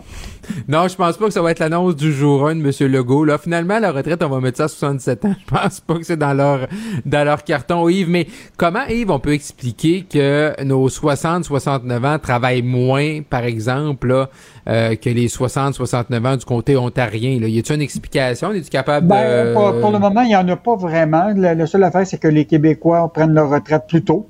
Euh, puis, euh, probablement que ça se passe beaucoup dans les secteurs conventionnés euh, euh, du secteur public. Le secteur Mhm. privé, en général, c'est c'est beaucoup plus euh, élevé comme, euh, comme l'âge de la retraite. Mais je pense que les, ce qui va être intéressant, c'est que ce ne sera pas la solution, la panacée pour régler tous les problèmes. Mais il en demeure pas Mhm. moins. Sais, l'exemple qu'on a là aujourd'hui, c'est une entreprise de Beauce qui s'appelle Ultima Fenestration. Ils sont dans les portes et fenêtres. Eux autres, là, il y en a 84 travailleurs. OK? Puis évidemment, ben là, pour maintenir les contrats et tout ça, ils ont, ils ont pensé aux travailleurs immigrants, mais ils ont pensé Mhm. à maintenir les travailleurs qui ont de l'expérience pour au lieu de prendre leur retraite. Et là, c'est vraiment la collection de la flexibilité du travail. Tu sais, les- Mhm. ces gens-là ont travaillé, mettons, 30 ans dans l'usine. Euh, la question, c'est qu'ils ont le goût d'être un peu plus avec la famille, faire du travail qu'ils aimeraient faire. Tu sais, c'est le cas de, de Hilaire Bergeron, il a 71 ans. Gars, il a de l'expérience, comprends-tu, depuis des années. Il est dans l'usine. Puis là, ils ont dit, ben, écoute, si t'es prêt à nous donner 9 heures, on va le prendre. Ben là, évidemment, ils ont trouvé, ils ont trouvé des, fa- des façons de- d'y avoir un horaire flexible où il peut Mhm. travailler sur euh, sa cabane à sucre, puis travailler pendant, en dehors de- du printemps, ben, travailler euh, évidemment à, à l'usine. Donc, Mhm. flexibilité du travail, euh, les horaires adaptés à, à leurs besoins. Euh, Puis, tu sais, ça permet justement, probablement, là, tu sais, de combler des trous qui leur permettent de continuer à avoir des contrats.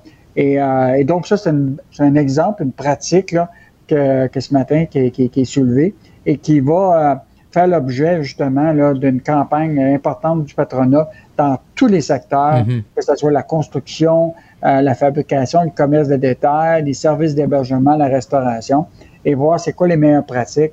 Parce que je pense que sans faire ça, là, on, va se retrouver avec des entreprises qui vont fermer, qui vont réduire leurs heures, puis qui vont perdre des contrats. Mais Yves, quand on parle là, avec les gens justement là, qui sont dans cette branche-là, dans cette braquette-là, les 60-69 ans, puis on leur dit Hey, retournez au travail, ben la première chose qu'ils disent, ben je vais me faire couper, puis je vais me faire manger, puis je vais payer de l'impôt. Et ça, c'est tout le temps la, la, la, comme le.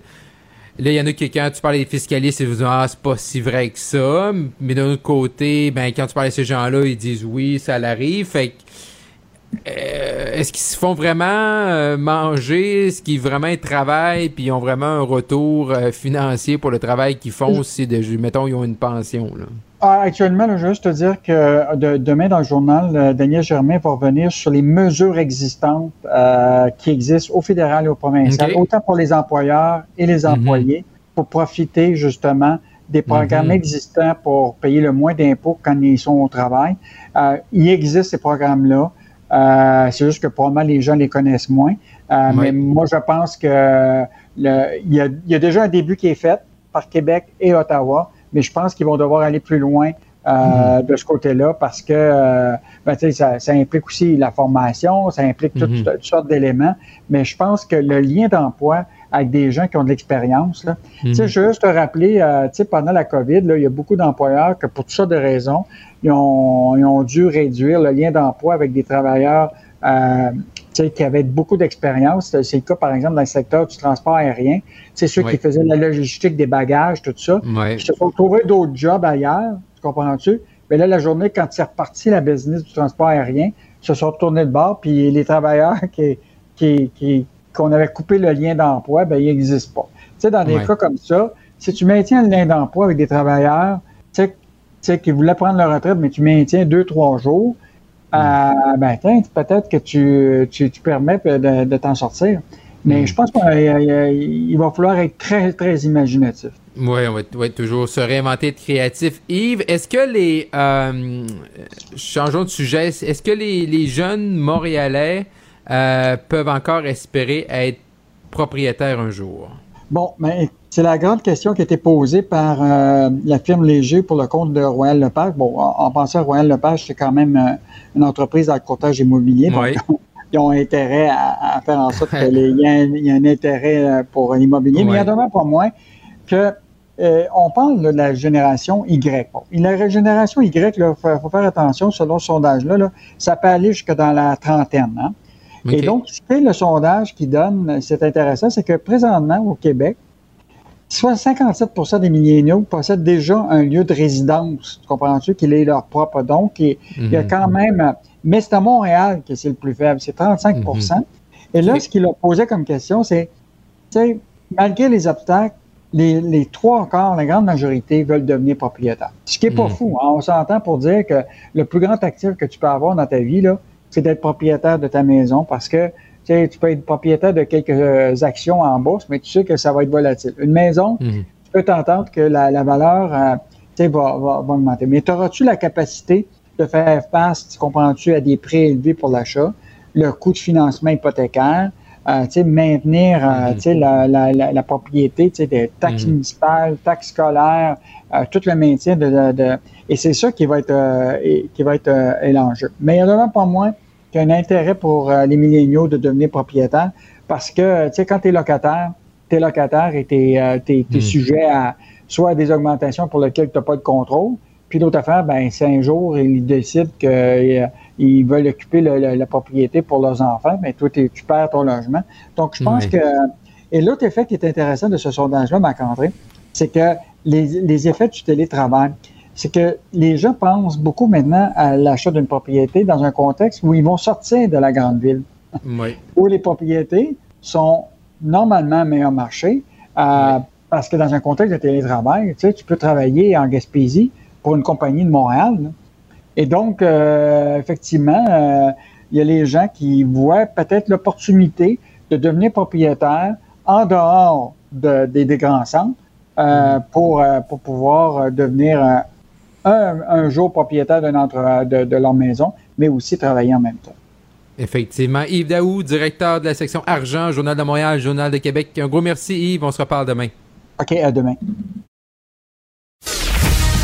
Marc-André Leclerc. Il ne fait aucun compromis. Cube Radio.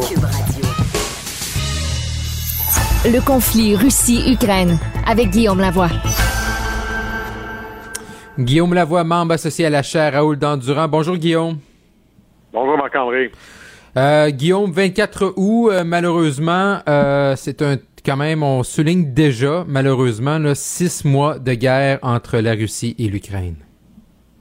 Et je pense que le fait que l'on dise que ça fait six mois, le premier surpris, c'est Vladimir Poutine. Oublions pas que c'était supposé être une guerre éclair. Donc, quelques jours, on se débarrasse du gouvernement, on remet un gouvernement en place et on passe à un autre appel. Avant même que, après ça, on aurait fait avec les déclarations un peu découragées ou malheureuses euh, des, des leaders de l'Occident. Mais c'était ça le plan. Et les premiers qui ont fait déraper ce plan-là, avant même l'appui des Occidentaux, des Américains, c'est les Ukrainiens eux-mêmes, à qui il faut reconnaître le leadership, parce que tu peux jamais demander, tu peux jamais être plus décidé que celui qui est à la ligne de front. Et souvenez-vous de cette réplique du président Zelensky lorsque les Américains, là, les Kiev est sous les bombes, les Américains disent, écoute, euh, on va t'envoyer un hélicoptère pour te sortir, tu pourras exercer comme président d'exil, et il va leur répondre du tac au tac, de manière très claire, j'ai pas besoin d'un lift, j'ai besoin de munitions.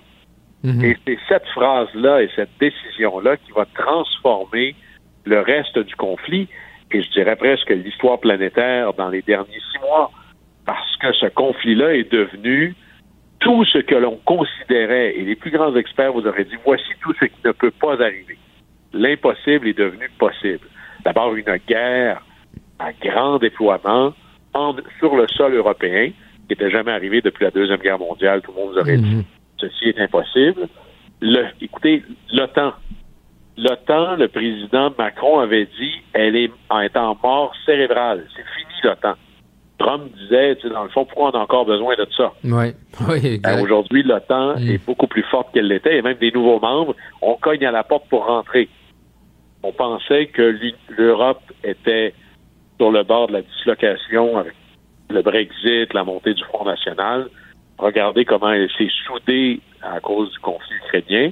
Et l'Allemagne, la plus grande économie d'Europe, le géant européen, qui depuis la Deuxième Guerre, on comprend un peu pourquoi, est plutôt timide sur les investissements militaires, sa politique de défense, ben là, ils disent, on renonce à tout ça, on va investir massivement dans la défense, que les Allemands n'ont jamais fait.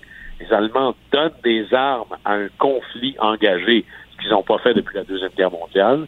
Et les Américains qui sont incapables de voter quoi que ce soit, parce que trop divisé, en quelques semaines, vont voter un plan de plus de 30 milliards de dollars à l'Ukraine. Alors, dans le festival des choses qui ne pouvaient pas arriver, tout est arrivé. Alors, Vladimir Poutine est peut-être celui qui gagnera le prix de la plus mauvaise lecture stratégique de l'histoire du 21e siècle jusqu'à maintenant. Là. Mais Guillaume, aujourd'hui, vu que ça fait six mois, là, ça nous permet justement de faire un, pour nous ici qui regardent ça à, distance, de faire un temps d'arrêt. Pour les Ukrainiens, c'est autre chose. Mais euh, pour nous ici, est-ce que est-ce que toi, tu vois une fin à ça? Est-ce où on est comme vraiment parti encore pour plusieurs mois? Je pense que ce sera très long encore parce qu'il n'y a pas de. C'est pas comme s'il y avait un point de milieu, là. D'abord, les Ukrainiens disent nous, c'est pas vrai, là. On va juste dire bon, ben, prenez le tiers de mon territoire, puis laissez-moi tranquille pour le reste.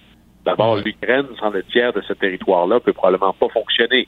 C'est un peu comme si je vous disais ben regardez, là, euh, le Québec, là, je vais vous enlever Montréal, puis je vais vous enlever la baie James, puis je vais vous enlever la Côte-Nord, vous allez fonctionner avec le reste. Ben non, là, je vais enlever l'aspect vital, là, qui est mm -hmm. essentiellement les ports euh, d'accès pour exporter tout le reste. Mm. Ensuite, les Ukrainiens ont bien raison de dire, aux dernières nouvelles, c'est encore mon territoire. Là. Du côté russe, il y a cette logique russe, on en a parlé souvent, millénaire de la Grande Russie, l'Ukraine, c'est une invention de l'Occident, ça n'a jamais existé. Et là, Vladimir Poutine ne peut pas faire semblant de perdre. Il a construit son personnage politique sur l'homme fort, l'ours russe, s'impose par la force. Alors là-dessus, il est difficile de voir une manière d'avoir un, un conflit qui se réglerait dans le confort d'une salle diplomatique. Là. Et là, tout le monde va essayer de prendre les devants avant qu'on tombe en hiver, où là, le conflit devrait ralentir un peu. Mais Guillaume, comment Vladimir Poutine peut, euh, dans X mois ou peut-être dans un an, sortir de ce conflit-là? Dans le fond, il faut qu'il trouve. C'est comme de trouver une façon à ce qu'on mette fin au conflit, fin à cette guerre-là, sans qu'il perde la face. Mais comment ça peut se faire sans qu'il gagne du terrain en Ukraine? Je vous dirais que j'ai pas de réponse claire à ça parce qu'une voie de sortie comment Poutine pourrait-il sauver la face? Oui, exact. On s'entend là, même s'il n'est pas en guerre, parce que selon les médias russes, c'est une opération militaire spéciale. Selon les chiffres, on est entre 25 000 et 75 000 morts ou blessés sur les soldats russes. Dans l'interprétation la plus conservatrice, c'est quand même trois fois plus que dix ans de guerre en Afghanistan. Il a mis son pays presque en faillite pour la prochaine génération, coupé du monde. Et là où l'embargo fait le plus mal, c'est pas ce que la Russie n'arrive pas à vendre à l'étranger, c'est que la Russie n'arrive plus à acheter rien à l'étranger. Acheter des pièces d'avion, acheter des pièces de tracteurs, acheter de la technologie, des microprocesseurs. Alors, il est en train de ramener la Russie à l'époque de son idole, de Pierre Legrand. Alors ça, ça va laisser des traces. Alors, quand vous êtes coincé à ce point-là, il vous reste seulement une option, c'est de continuer. Continuer le temps qu'il est là son pouvoir n'est pas encore menacé. Alors, il est très, très, très difficile d'imaginer une sortie de crise pour Poutine autrement que par une défaite militaire qui amènerait à lui, à ce moment-là, une défaite politique. Alors, ça, c'est le, côté inquiétant de la chose. Et là, la grande question, qui est le pari de Poutine, c'est que les démocraties, c'est faible, une démocratie. C'est dispersé, une démocratie. Ça chiale tout le temps, une démocratie. Ça change d'idée d'une élection à l'autre. Alors, il se dit, regardez bien les Européens, puis le reste du monde, quand arrivera l'hiver, vous allez avoir froid. Peut-être que là, il va y avoir des hésitations sur le soutien à l'Ukraine. Peut-être qu'on on va se dire, ben là, ça coûte cher en Ukraine. Euh, la gauche bien pensante aux États-Unis dit ça. La droite euh, nationaliste aux États-Unis pense exactement la même chose. Pourquoi on s'occuperait de l'Ukraine après tout ces affaires à Poutine? Euh, occupons-nous des États-Unis. On en a chez nous des pauvres aussi, là. Des gens qui ont besoin d'aide. Alors, Poutine se dit, sur le temps long, le front démocratique va craquer.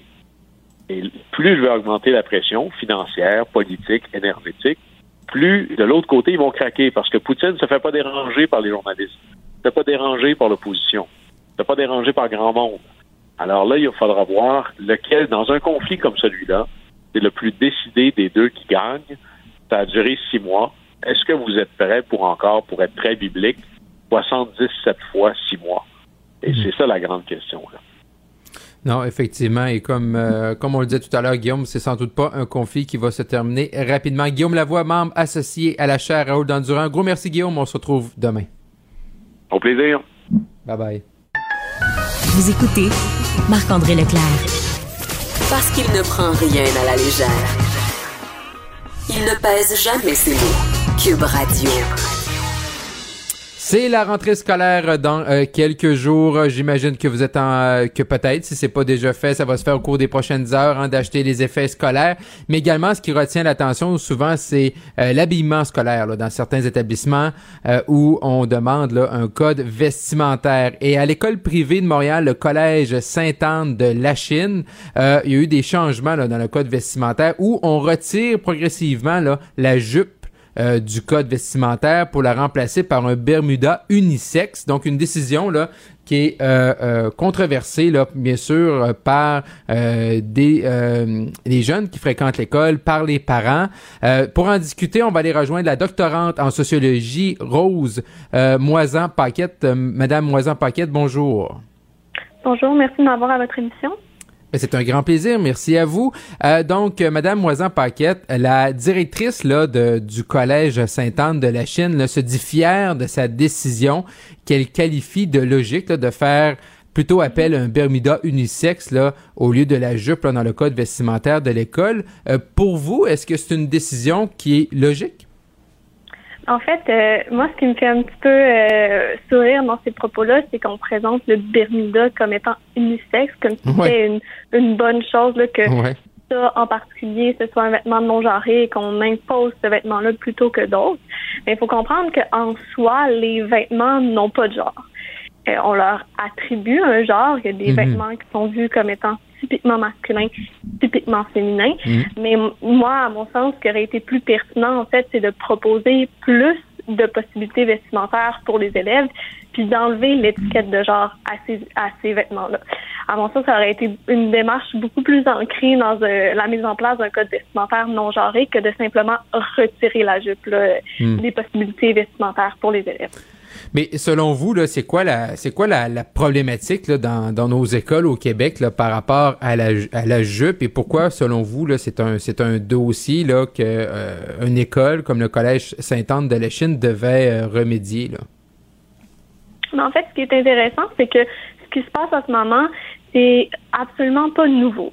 Euh, moi, je fais un parallèle avec euh, ce qui s'est passé au tournant des années 2003-2004, où on a eu Mhm. euh, un renforcement des codes vestimentaires dans les écoles scolaires qui est passé parfois par l'imposition d'un uniforme scolaire ou pour répondre au problème de l'hypersexualisation, qui était construit comme étant le problème de, de la jeunesse hypersexualisée. Mhm. On a mis des codes vestimentaires, on a mis des uniformes scolaires pour que les élèves aient moins de choix, moins de liberté là, dans les Mhm. vêtements qu'ils et elles portent. Euh, donc, c'est un petit peu ce qu'on voit là aujourd'hui avec euh, cette question-là de la jupe, parce que si on comprend bien, une des raisons pour lesquelles on a décidé de retirer la jupe du euh, catalogue vestimentaire de l'école, c'est parce que les intervenants et intervenantes scolaires étaient tannés d'intervenir sur la longueur qui n'était pas respectée. Donc, on voit encore une fois là, un renforcement de ces politiques vestimentaires scolaires-là. Donc, comme je disais, c'est quelque chose qu'on a vu là, au début des années 2000, mais c'est quelque chose aussi que moi, dans mes recherches, j'ai recensé que certaines écoles, justement, parce qu'elles sont tannées d'intervenir sur des codes, vont finir par les renforcer. Mais dans ces mesures-là, on ne se questionne pas sur la pertinence des politiques vestimentaires en elles-mêmes et encore moins sur le fait que, bien souvent, ces politiques-là vont venir intervenir directement sur les corps des filles qui sont posés comme étant problématiques lorsqu'ils sont visibles dans l'espace scolaire. Donc, Mm. on n'est vraiment pas dans une réflexion globale. On est vraiment plus dans, euh, on essaie de mettre un plaster sur le problème en disant, bon, on va faire ça plus restrictif. là. La euh, directrice de l'école, euh, en fait la directrice du Collège Sainte-Anne de la Chine, là, euh, Julie Dubois, estime que euh, d'ici peu de temps, les autres écoles également vont suivre ce mouvement-là. Selon vous, avec vos recherches, avec ce que vous voyez, est-ce que vous pensez que dans un an, deux ans, cinq ans, vraiment la jupe là va être euh, va être mi- mise à la poubelle et on va se retrouver avec un Bermuda là, unisexe?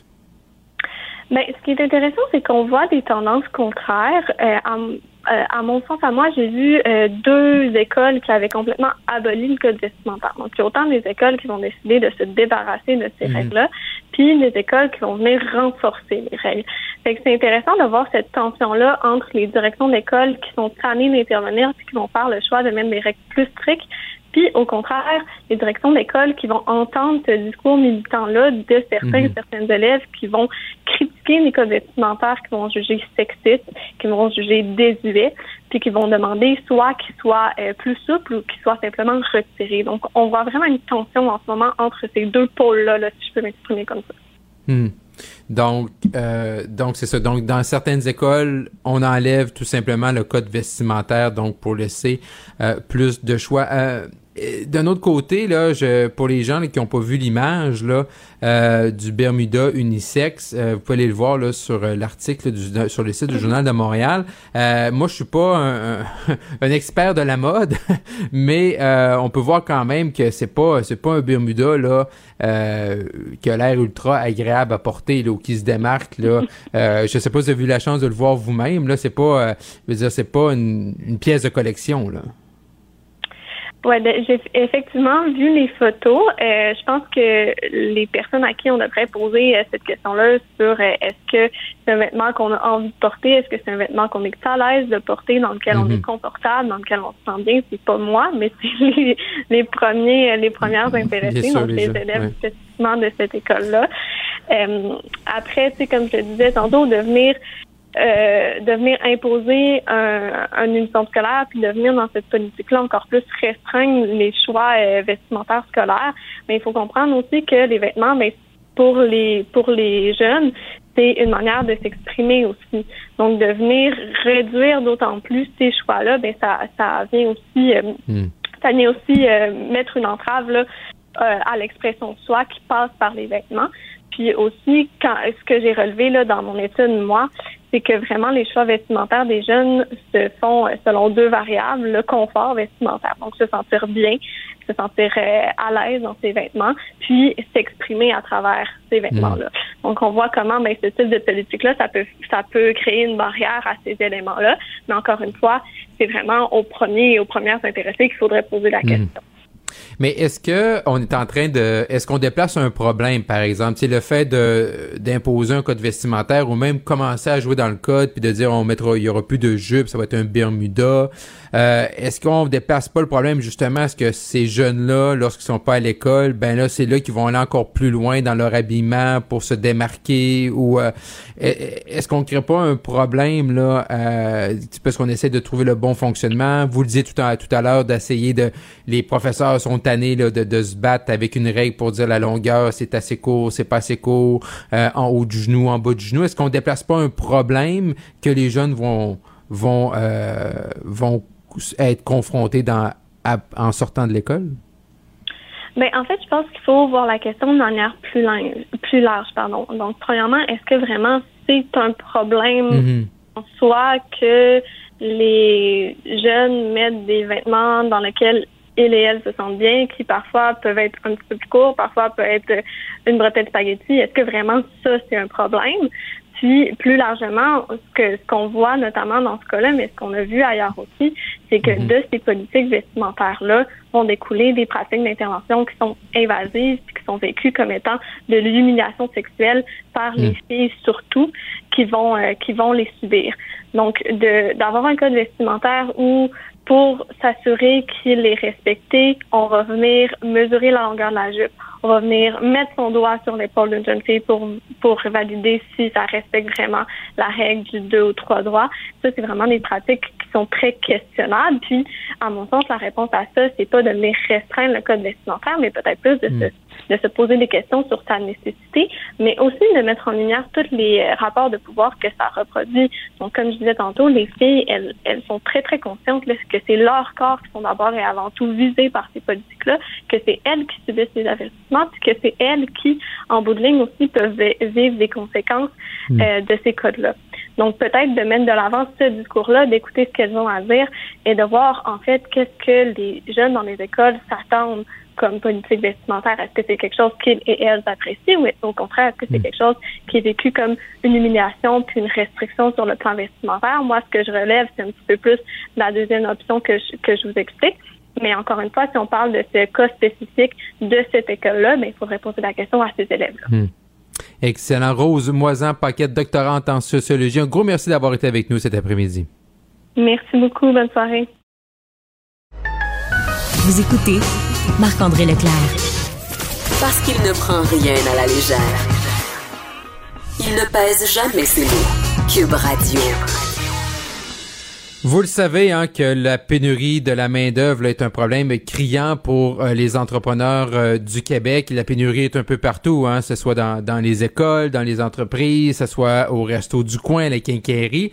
Et euh, ce matin, là, le Conseil du patronat du Québec là, a lancé son euh, projet les visant à identifier et développer des outils de rétention ou d'embauche des les personnes des 60-69 ans. Pour en discuter, on va les rejoindre l'économiste en chef au Conseil du patronat du Québec, Norma Kozaya. Madame Kozaya, bonjour.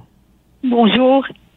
Merci beaucoup d'être avec nous à, à Cube Radio pour euh, jaser quand même d'un dossier qui est euh, hyper important parce que on entend beaucoup parler de ça, hein, comment les- les- les- la tranche d'âge des 60-69 ans euh, peut jouer là un rôle important euh, pour combler là, une, une partie, pas en totalité, une partie de la pénurie de la main d'œuvre. Donc, euh, Madame Causaillère, pouvez-vous un peu nous parler là euh, de votre initiative là, que le Conseil du patronat euh, du patronat a lancée ce matin?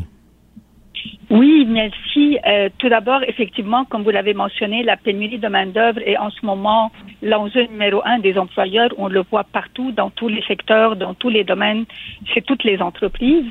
Mhm. Euh, et, et, donc, un bassin naturel euh, auquel on peut faire appel, c'est les travailleurs d'expérience qu'on aimerait bien qu'ils travaillent plus longtemps s'ils le désirent s'ils ont la capacité. Évidemment, c'est une des solutions. Il y en a neuf autres, mais c'est une solution qui est quand même très intéressante et très importante. Et pour cela, notre initiative consiste à essayer de répertorier les meilleures pratiques dans les entreprises. Mhm. Qu'est-ce qui intéresse les, les travailleurs? Qu'est-ce qui fait qu'ils veulent travailler plus longtemps, euh, que ce soit de nature euh, de, de, conditions de travail. Il y a aussi bien sûr les incitatifs fiscaux, mais c'est pas la mhm. seule considération. Et donc il y a de l'effort, j'imagine, qui doit être fait autant du côté des travailleurs que des employeurs eux-mêmes qui, qui font face à cette réalité-là et qui vont aussi devoir s'adapter. Euh, donc, c'est en regardant avec des entreprises les bonnes pratiques qui peuvent être mises en place pour essayer de les généraliser, euh, pour euh, utiliser ce bassin de travailleurs qui est très précieux et qui sont les travailleurs d'expérience, donc de 60 à 69 ans, parce qu'on a un retard au Québec à cet égard-là. Oui. On sait que ces travailleurs sont moins présents comparés aux autres provinces et aux autres pays. Mais est-ce qu'on a une, idée, euh, Madame Kozaya, pourquoi les, euh, les, les Québécois, Québécoises entre 60 et 69 ans travaillent moins, par exemple, que chez nos voisins en Ontario. Est-ce qu'on a un peu euh, une idée? Euh, c'est simplement parce qu'on décide de prendre notre retraite plus tôt ici au Québec, de profiter du euh, fait qu'on est en forme, qu'on peut profiter de faire des activités. Euh, est-ce qu'on a un peu un indice pourquoi nous, on prend nos retraites plus tôt on est moins actifs sur le marché du travail entre 60 et 69 ans? Oui, il, n'y a pas évidemment une seule réponse. Mhm. C'est un ensemble de facteurs. Comme vous l'avez mentionné, peut-être la volonté ou la, préférence pour le loisir ou de profiter de la vie, c'est un des mhm. facteurs. Euh, il y a aussi ben, l'aspect fiscal. Les gens, des fois, se demandent est-ce que ça vaut la peine de continuer de travailler? Et pour ça, je crois que la communication est importante parce que, euh, en général, ça vaut la peine de travailler. La personne va garder quand même les deux tiers au moins de son revenu, mais c'est pas c'est pas le cas partout. Dans certains cas, la personne va garder moins de la moitié de son revenu. Donc, effectivement, il y a ce volet-là qui est de nature fiscale. Il y a aussi qu'on a un secteur public euh, qui, est plus important que dans les autres provinces et on sait mhm. que dans le secteur public, les conditions, les régimes de retraite font que les gens ne sont pas incités à travailler plus longtemps. Donc, c'est un ensemble d'éléments qui, mis ensemble, font que euh, le taux d'emploi et le taux d'activité des personnes de 60 ans et plus est plus faible au Québec. Mhm. Et là, euh, donc le programme que vous avez lancé ce matin, là, vous allez rejoindre et euh, accompagner 90 entreprises au cours des deux prochaines années. Euh, et là, comment ça va se passer concrètement là sur le terrain avec ces entreprises-là que vous allez cibler pour vraiment ce qu'on peut appeler une opération séduction pour les 60-69 ans? Mhm. on sait d'ailleurs, on entend de plus en plus que certaines entreprises ont mis en place certains mécanismes pour euh, pour soit attirer ou retenir leurs employés plus longtemps. Donc, on va commencer par s'inspirer de ces entreprises-là, regarder qu'est-ce qui fonctionne, euh, parler aussi donc avec les travailleurs pour voir qu'est-ce qui les intéresse. Il y a eu un sondage léger euh, qui a été fait pour les personnes, donc pour la CPMT, sur lesquelles on siège le comité 45 ans et plus, qui, qui, qui démontre par exemple que c'est plus facile de garder les, les employés parce que les ramener de la retraite c'est plus difficile. Mhm, euh, est-ce que c'est les horaires de travail? Est-ce que c'est les conditions de travail? Il faut aussi valoriser quelque part cet apport-là, autant pour les travailleurs que pour les employeurs, parce que il faut savoir que ça, peut aussi permettre, euh, travailler peut permettre également de briser l'isolement, de maintenir une certaine autonomie. Donc, c'est documenter un peu tous ces volets-là, autant euh, en termes de sondage et qu'en termes de bonnes pratiques chez les entreprises qui ont déjà mis en place. On entend de plus en plus d'entreprises qui, mhm. qui ont des, des employés de 70 ans, de 75 ans. Donc, qu'est-ce qui fonctionne? Comment on peut généraliser. Évidemment, la réalité n'est pas les mêmes chez toutes les entreprises. Il y a des fois où c'est plus euh, exigeant hmm. d'un point de vue physique. Est-ce que comment on peut alléger la charge? Donc, c'est vraiment regarder de proche sur le terrain comment ça fonctionne hmm. euh, et, essayer de s'en inspirer, de généraliser. Et euh, bon, le, Conseil du patronat du Québec, là, vous êtes très connecté là, avec les employeurs euh, partout à travers la province. Là, je voyais cet été là, euh, votre euh, votre premier dirigeant, là, euh, Carl Blackburn, faire une tournée du Québec, tout ça au cours des derniers mois. Avez-vous déjà une, une, idée un peu des meilleures pratiques pour aller rejoindre les 60-69 ans ou c'est vraiment le projet de séduction que vous mettez en branle aujourd'hui qui va nous donner un meilleur portrait sur comment aller chercher ces gens-là? Exact. Donc, effectivement, l'objectif du projet, c'est que ça, ça, ça, nous permette de mieux préciser. C'est sûr qu'il y a certains éléments euh, desquels mhm. on peut se douter, comme je l'ai dit, par exemple, euh, la flexibilité, une organisation du travail qui ne soit pas trop contraignante, avoir peut-être des mandats que du 9 à 5 ou de euh, être obligé de travailler 5 jours par semaine. Euh, on sait que les, les, à un moment donné, les gens ne veulent plus de, de, de, de, de ça. En même temps, il y a des réalités, des besoins des entreprises qu'il faut prendre en considération. Euh, ben, par exemple, on parle du télétravail toujours, mais parfois peut-être que ces personnes-là n'aiment pas le télétravail, elles préfèrent mhm. être euh, en, contact avec d'autres personnes. Euh, donc, ça va nous permettre vraiment de, de, de voir effectivement, on a certaines idées, bien sûr, mais de les valider, de voir qu'est-ce qui est vraiment le, le plus important de ces éléments-là. Euh, des fois, il y a dans certains cas où c'est, mettons, syndiqué, ça peut être des conventions collectives qui font qu'il y a des choses qui ne peuvent pas être possibles pour certains travailleurs, pas pour d'autres. Donc, c'est vraiment l'objectif, c'est de regarder vraiment comme il faut tous les volets euh, de, de, cette question-là et, et d'essayer de, de, de s'en inspirer et donc de les hmm. documenter. Et euh, donc c'est ça. Donc là, vous allez faire ce travail-là au, au, cours des deux prochaines années. Et là, c'est quoi votre objectif là? Parce que là, vous, on jasait tout à l'heure euh, que là, il y avait, avait moins au Québec de 60-69 mm. ans comparé, euh, mettons, à l'Ontario, si on prend les, nos, nos, voisins. Euh, c'est quoi votre objectif Est-ce que vous avez un nombre de personnes que vous allez recruter? Et par rapport à votre objectif, ça représente quoi par rapport dans le nombre d'employés qui manquent sur le terrain présentement? Oui, euh, au fait, en ce moment, le taux de postes vacants au Québec, c'est plus que 250 000, c'est 253 000 euh, plus précisément, donc c'est quand même hmm. beaucoup. Euh, un petit calcul qui a été fait, si notre taux d'emploi des personnes de 60 à 69 ans rejoignait celui de l'Ontario, ça serait autour de 75 000 à 90 000 de, de, de, travailleurs. Donc ça comblerait presque, bon, un peu moins que la moitié, mettons le tiers du moins de, de ces nouveaux besoins. Hmm évidemment, ça, ça serait un peu, mettons, un, objectif si on se compare à l'Ontario. On voit déjà qu'il y a que le taux d'emploi a augmenté au cours des dernières années, donc des personnes de 60 à 69 ans, mais il faut sûrement que ça s'accélère parce qu'au rythme où ça va, Mhm. Les besoins sont énormes. Et, et, donc, si on peut vraiment avoir un mouvement qui, qui est vraiment euh, de mobilisation, autant de, de, donc de communication, de valorisation du travail, de d'information et puis de, de, de répandre les bonnes pratiques, euh, autant chez les travailleurs que chez les employeurs, je crois qu'on peut atteindre cet objectif qui peut paraître ambitieux, 90 000, mais qui n'est pas inatteignable non plus, parce que c'est un bassin quand même on sait que les baby boomers, là, ils arrivent quand même à la retraite. C'est, un nombre important de, de, de, travailleurs euh, qu'on peut aller chercher. Donc, mhm. mettons que l'objectif, c'est vraiment quelques dizaines de milliers de, de, nouvelles personnes qui seraient intéressées à demeurer plus longtemps, peut-être à temps partiel, ou, mhm. euh, ou à, à, donc à revenir euh, éventuellement des retraités peut-être qui commencent à s'ennuyer, qui, qui voudraient revenir aussi. Et et là, vous allez faire un, vous allez faire un travail d'accompagnement avec des entreprises sur le terrain, mais en même temps, et, je sais que le, le, Conseil du patronat du Québec est très proactif avec le provincial et le fédéral, mais de l'autre côté, euh, qu'est-ce que vous demandez? Qu'est-ce que les, les employeurs demandent au fédéral pour provincial pour aider aussi à participer à cet effort-là d'aller rechercher des 60-69 ans?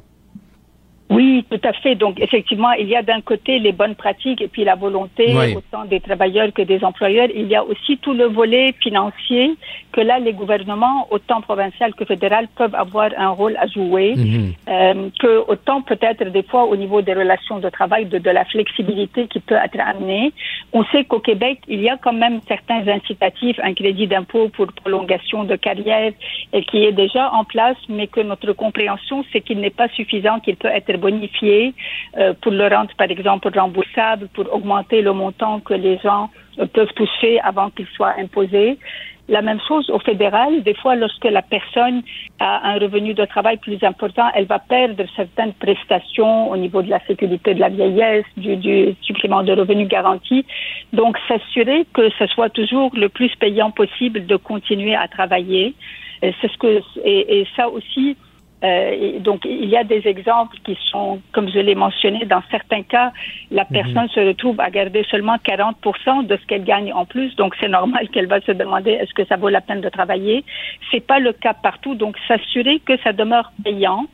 Euh, et, et- et donc, c'est un peu ce que les... Et aussi, les gouvernements peuvent donner le- l'exemple euh, en incitant les gens, on le voit encore de plus en plus, donc à demeurer plus longtemps sur le marché du travail, à valoriser à alléger certaines réglementations peut-être qui peuvent constituer des obstacles en ce moment, euh, en plus donc des incitatifs financiers, fiscaux, de, des prestations qui peuvent être considérées. Norma Kozaya, économiste en chef au Conseil du patronat du Québec. Un gros merci d'avoir été avec nous cet après-midi. C'est moi qui vous remercie. Au revoir. Au revoir. Marc-André Leclerc. Joignez-vous à la discussion. Appelez ou textez 187 Cube Radio. 1877 827 2346. Au cours des dernières minutes, euh, Valérie Plante, mairesse de Montréal, a réagi bien sûr aux événements euh, d'hier. On peut aller euh, écouter un extrait. J'ai envie de vous dire que oui, on traverse une période difficile, une période trop à Montréal. Ouais. Mais on en a vu d'autres. On en a vu d'autres, puis on a passé au travers. Puis la raison pour laquelle on passe au travers, puis la façon dont le faire, c'est de travailler ensemble, de pas se diviser, d'être productif, d'être cohérent, d'aller vers l'avant, pour envoyer un message qui est extrêmement clair. Ce message-là, et toute la population le porte, et je vais le porter pour ceux, peut-être celles qui nous écoutent, qui sont de l'autre côté, c'est-à-dire que Montréal ne va pas devenir le terrain de jeu des criminels. Donc, Madame Plante les réitère hein, que Montréal ne deviendra pas le jeu euh, des le terrain de jeu des criminels. Même chose hein, du côté de François Legault également euh, et également là du côté de Geneviève Guilbeault. Donc, un dossier qui va faire réagir là euh, en ce début de campagne électorale. Sinon, si on revient du côté de la rentrée scolaire, euh, effectivement, vous êtes en train sans doute d'acheter les effets scolaires pour vos enfants si c'est pas déjà fait. J'ai vu également sur les médias sociaux des parents mettre des photos de leurs jeunes. Il y a eu pour certains euh, écoliers écolières, la rentrée scolaire était aujourd'hui, mais vous le savez, hein, pour euh, donner les cours, ça prend des euh, professeurs.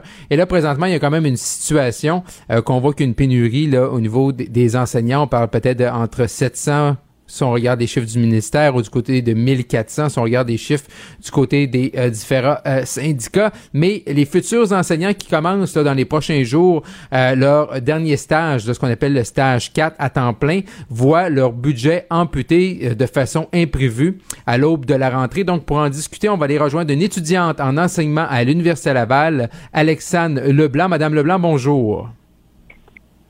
Bonjour. Oui, Madame Leblanc, pouvez-vous nous expliquer un peu, là, euh, on a lu ça dans différents médias ce matin, euh, que les, euh, les étudiants stage 4 comme vous, là, allaient être amputés au niveau budget. Pouvez-vous nous expliquer un peu la problématique là, par rapport aux bourses et le gouvernement du Québec? En fait, la problématique, je vous explique rapidement, c'est qu'en 2019, euh, il y a une bourse de soutien à la persévérance au stage 4 qui a été établie dans le domaine de l'éducation. Cette bourse-là, c'est jusqu'à concurrence de 3 900 que l'étudiant en période de stage 4 peut bénéficier pour subvenir à ses besoins, le loyer, épicerie, chauffage, voiture, assurance, puis tout ça. Euh, puis c'est ça. C'est jusqu'à concurrence de 3 900 Il y a plusieurs, plusieurs programmes, majoritairement là, des milieux euh, historiquement féminins, euh, qui pouvaient bénéficier de cette bourse-là depuis 2019. Puis, euh, ça a été annoncé là, à l'automne dernier ou à l'hiver dernier là, que les programmes de bourse euh, perspective emploi allaient être instaurés. ce programme-là, dans le fond, c'est un 2500 dollars euh, de bourse qui est, à- qui est donné à tous les étudiants des programmes ciblés euh, à la fin de chaque session complétée. Puis, euh, somme toute, dans le fond, le programme Perspective Emploi, c'est un programme qui est vraiment avantageux pour tous les gens qui sont en première, deuxième, troisième Mhm. année d'études. Parce que eux, dans tout leur programme, à, à chaque fin de session complétée, ils vont avoir cette bourse de 2500 $-là qu'ils vont pouvoir mettre de côté pour à leur guise, en fait, mais surtout pour essayer de les épauler un petit peu pour leur stage 4, parce que ce qui arrive en éducation, c'est que le stage 4, le stage d'intégration, c'est une prise en charge. On est à l'école là, pendant 15 semaines, donc Mhm. du mois d'août jusqu'au mois de décembre. Puis nous, ce qui arrive, c'est que vu que c'est déjà un emploi à temps plein non rémunéré, on peut pas vraiment travailler euh, à travers de notre stage 4 sans compromettre soit notre santé mentale, notre hygiène de vie ou notre stage en tant que tel. Euh, fait que d'avoir la bourse de soutien pendant cette période-là pour les étudiants en éducation, c'était un, c'était un gain énorme. Ça nous permettait de Mhm. concentrer nos énergies là-dessus. Euh, Puis là, nous, à l'hiver, on s'inquiétait, on se demandait qu'est-ce qui va en être de notre bourse de stage vu qu'il y a un nouveau programme.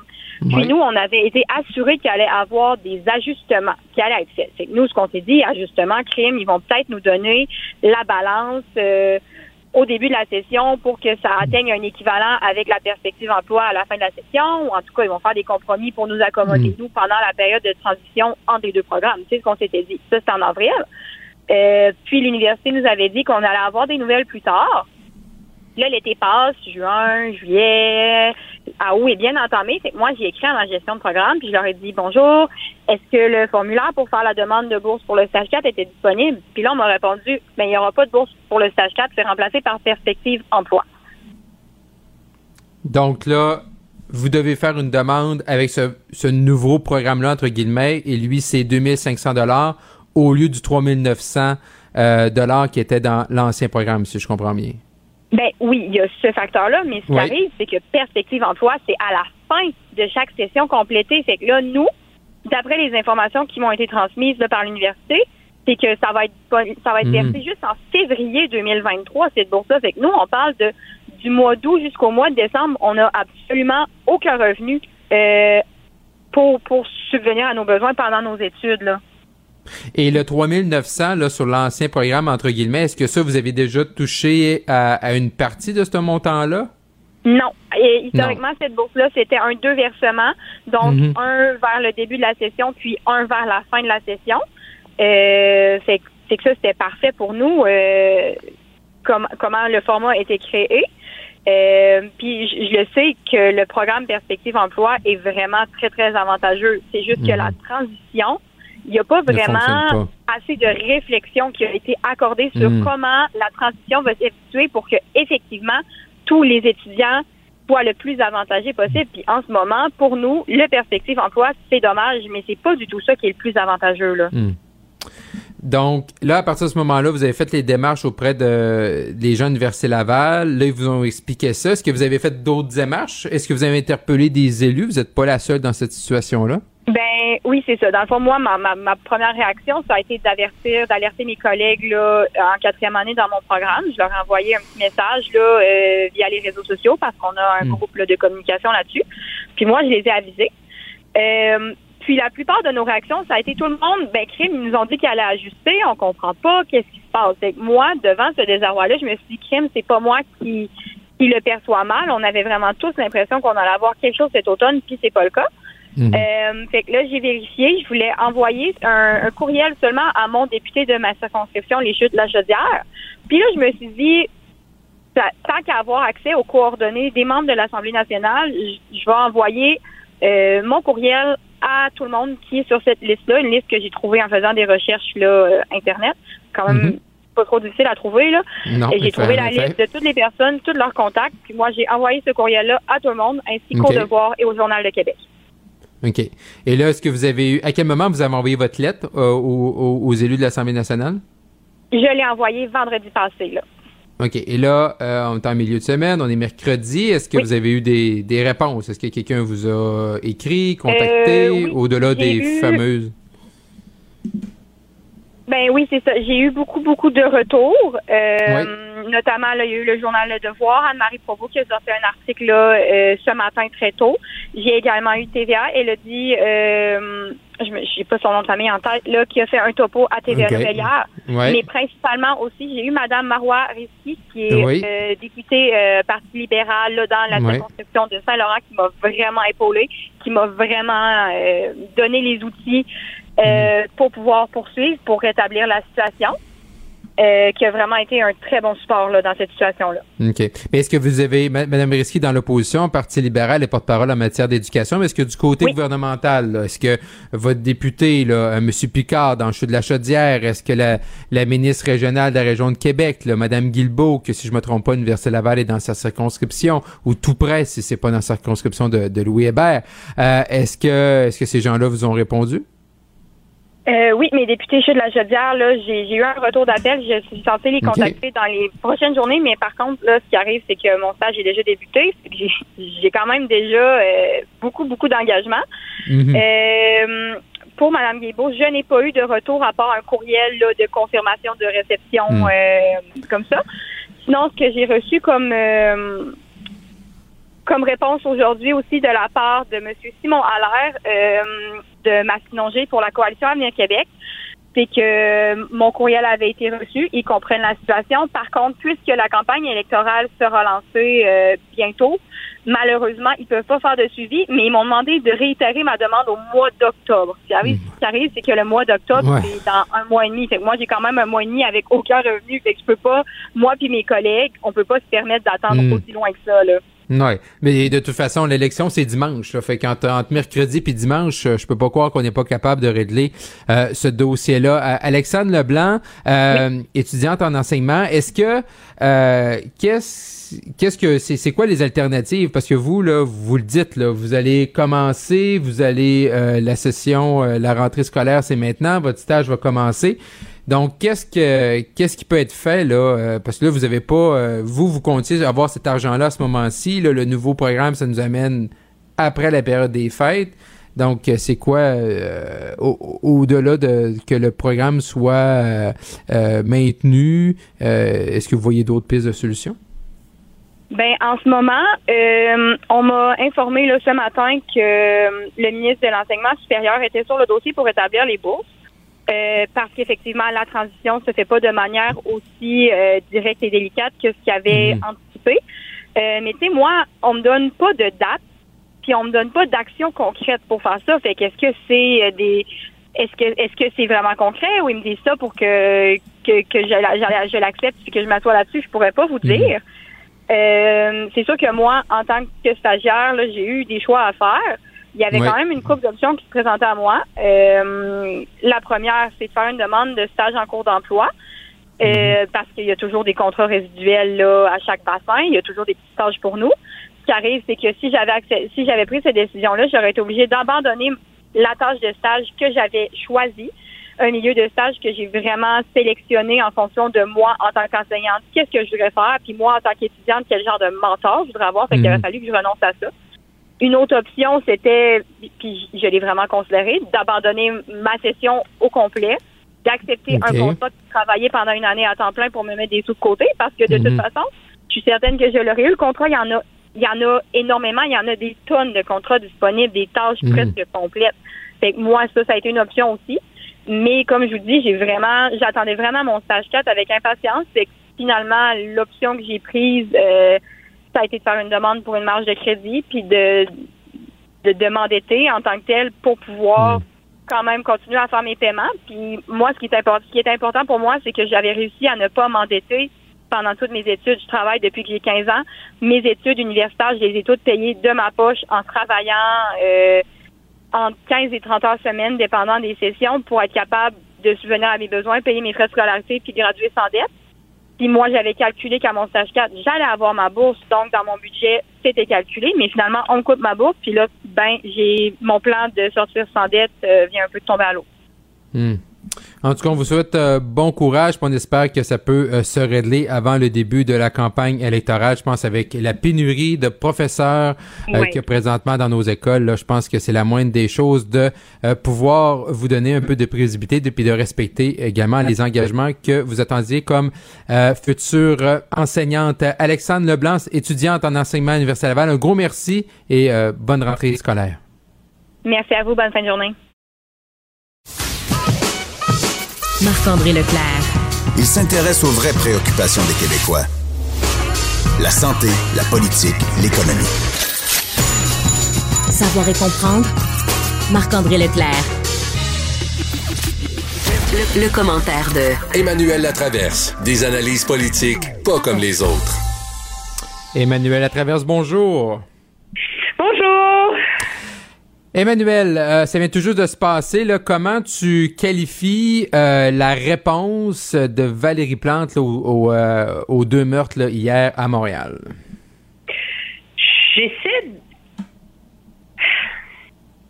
J'essaie de pas être trop sévère. Je comprends que la mairesse de Montréal est dans une position extrêmement difficile.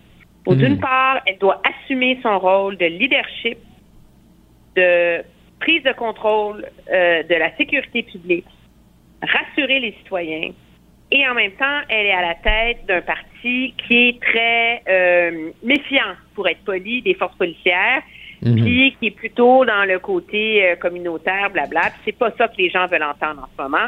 Et c'est Ouais. une situation complexe. Alors, ceci étant dit, je suis quand même un peu mystifiée. C'est, elle a passé 90% de sa, son allocution à nous dire qu'elle fait bien son travail Oui, hein? que son équipe travaille fort, que, tu sais, genre, oui, on traverse une période difficile, mais on va s'en sortir. Hey, on n'est pas dans une réunion des Ensemble. alcooliques anonymes, là. Et- ensemble, je ensemble. C'est pas, un cours de sociologie, puis c'est pas une session de rapportement positif, là. T'es citoyen de Montréal, qu'est-ce que tu veux entendre aujourd'hui de la mairesse, là? À qui elle a parlé? Qu'est-ce Mm. qu'elle a fait? C'est quoi les Mm. prochaines étapes? Puis ça, là, objectivement, on l'a pris par la bande, avec des gants blancs, au fur et à mesure de sa conférence de presse. Puis, c'est pas. Moi, je suis pas rassurée, tu sais. Hmm. Ça- J'étais à Montréal, là, dans un quartier où ça Ouais. tire, là. J'aurais pas. J'ai pas vu une femme en contrôle de la situation. Hmm. Ouais. Mais c'est ça, puis là, elle nous a, tu sais, elle- t'as raison, là, le- l'extrait que moi j'ai pogné, c'est ça, de dire, ben là, hier, là, j'étais là-bas, j'étais sur place, ok, parfait, mais là, c'est comme si elle essaie de se défendre d'avoir fait quelque chose. Là, son équipe de communication, médias sociaux l'ont raté, là, avec son tweet, là, pour nous inviter à aller voir un, un film, là, sur le terrain de l'hôtel de ville. Mais, on, en plus, elle commence son point de presse en retard. Euh, c'était, tu sais, faire ça à 16h30, il me semble, tu fais ça à matin. Et dernièrement, elle disait que Montréal, c'est sécuritaire. Fait tu sais, il- es-tu es-tu sur le plancher des vaches ou elle l'est pas, là? Mais je pense que je remets pas en question les efforts qu'elle déploie, mais c'est comme si on a vu aujourd'hui. Moi, j'ai remarqué sa voix tremblante. Son, sais, c'était pas, euh, c'était pas une, une femme aux commandes là Ouais. aujourd'hui. Et c'est ça euh, le problème. Et ce que ça veut dire, c'est qu'objectivement, comme citoyen, on se tourne vers le gouvernement Legault maintenant. Sais, je compare comme réaction. Là, j'entendais. euh, la réaction de la vice-première ministre euh, Geneviève Guilbeault en entrevue euh, au TVA Midi, qui dit écoutez, si ça prend plus de ressources, on va en donner plus. OK? Mhm. Mais avant, il faut comprendre ce qui fonctionne pas. Il faut comprendre là où il faut agir. Il faut un diagnostic.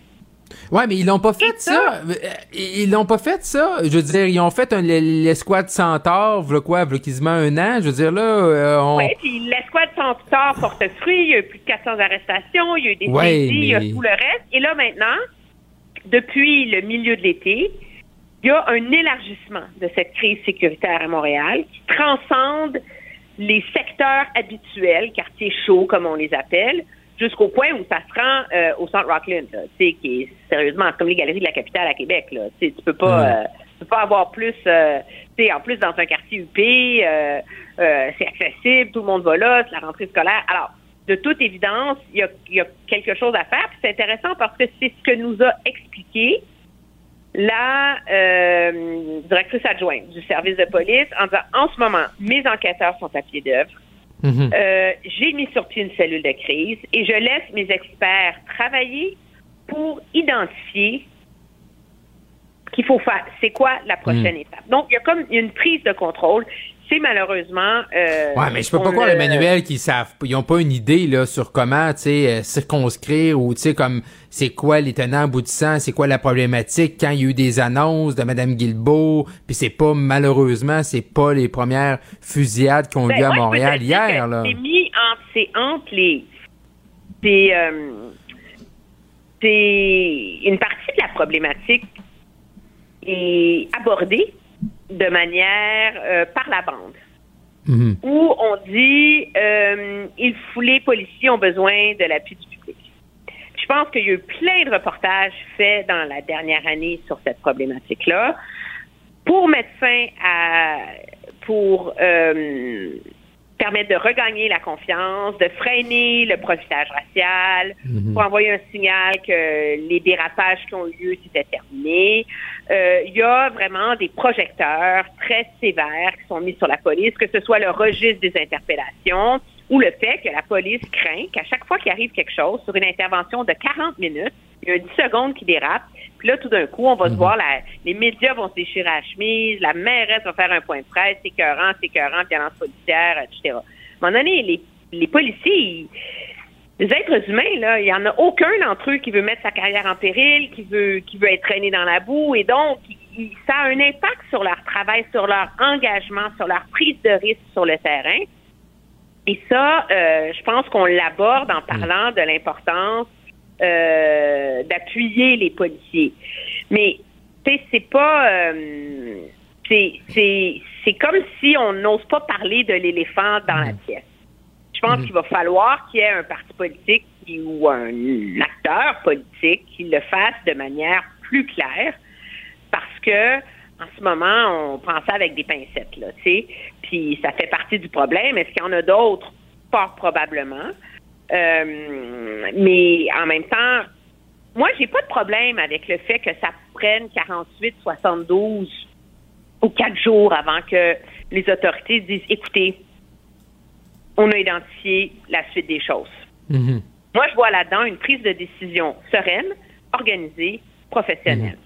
Faut arrêter là, de se garrocher avec des solutions miracles à chaque fois qu'il y a une fusillade ou quelque chose à Montréal. Mais non, mais on peut pas dire, mais on, mais on- mais on- Mais- mais on peut pas dire qu'à chaque fois c'est comme si c'était nouveau puis on n'avait jamais entendu parler de ça. C'est, c'est comme si à chaque mais fois il y a que ça arrive, une on- pédagogie à faire.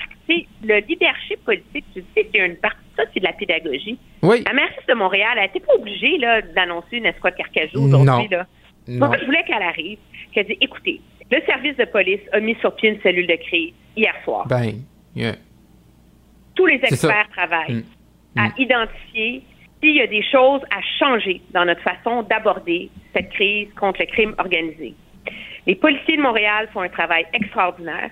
Ils ont besoin de l'appui de la population en ce moment. Je vous promets, j'ai parlé au premier ministre Trudeau, j'ai parlé au premier ministre Legault, toute la classe politique agit en ce moment Mhm. et on ne laissera pas Montréal devenir un tir. Ça prend trois minutes. T'as pas besoin là, de, de palpage, de je sais pas quoi, de Mm. gna gna, là, pour faire plaisir aux groupes communautaires, puis aux gauchistes, puis à tout le monde. C'est ça que le monde veulent entendre. Là. Ouais, mais elle était, elle- Madame Plante était sa défensive aussi, là, tu sais, puis tu le dis tout à l'heure, mais néanmoins, ça va être un enjeu, puis on le voit déjà, j'ai vu les avis euh, convocation médias, là, euh, Demi Candelade demain va être à Montréal pour en parler, Éric Duhem également va en Mieux parler. faire attention. Ouais. Ben, c'est Tout le monde va en parler, là. Oui, mais euh, il y a personne, je pense que, et je prétends pas que le travail du gouvernement de la CAQ est, est parfait là, là-dedans. Mhm. Euh, mais la réalité, c'est que c'est pas un contexte où les gens veulent que la classe politique fasse de la petite politique avec ça. Ah oui, puis de la Moi, surenchère. j'ose espérer que demain, je verrai pas des chefs d'opposition sortir avec les gros canons, là, puis le lance-flamme, puis dire que c'est écœurant, puis que le gouvernement est pas bon, puis gna, gna, gna, puis qu'il faut faire ci, qu'il faut faire ça. Moi, je pense qu'on est dans un contexte épineux où euh, la classe politique a mis énormément de pression sur les policiers pour qu'ils fassent un travail parfait sans jamais aucune bavure, dérapage, etc., a contribué à ce climat délétère où on fait comme si les policiers de Montréal étaient aussi malades mentaux que les policiers des pires villes américaines, ce qui n'est pas le cas. Il y en a eu des dérapages, il y en a eu des bavures, il faut les condamner, je veux bien. Mais il y a un empressement dans le discours politique sur ces thématiques-là de profilage, de racisme, etc., de jouer la carte américaine. Et toute la classe politique a été responsable de ça.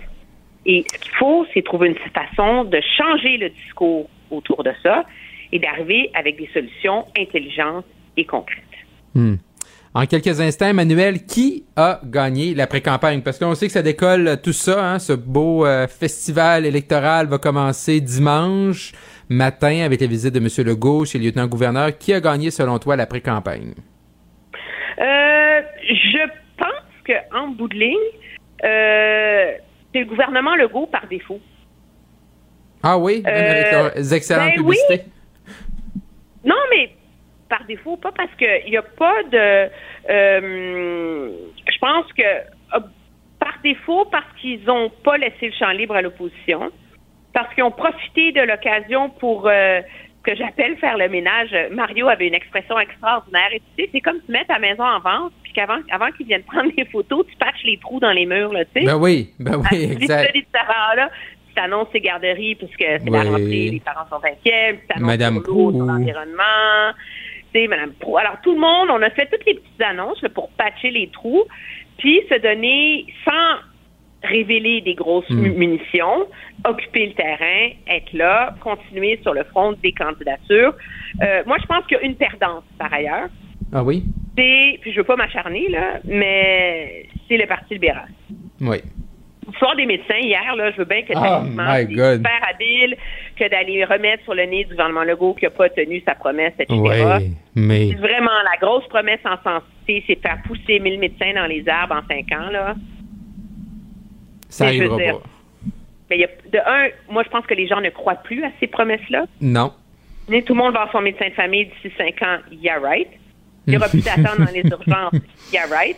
Puis en plus, mathématiquement, là, former un médecin de famille, ça prend 6 ans au bas mot, là. Oui.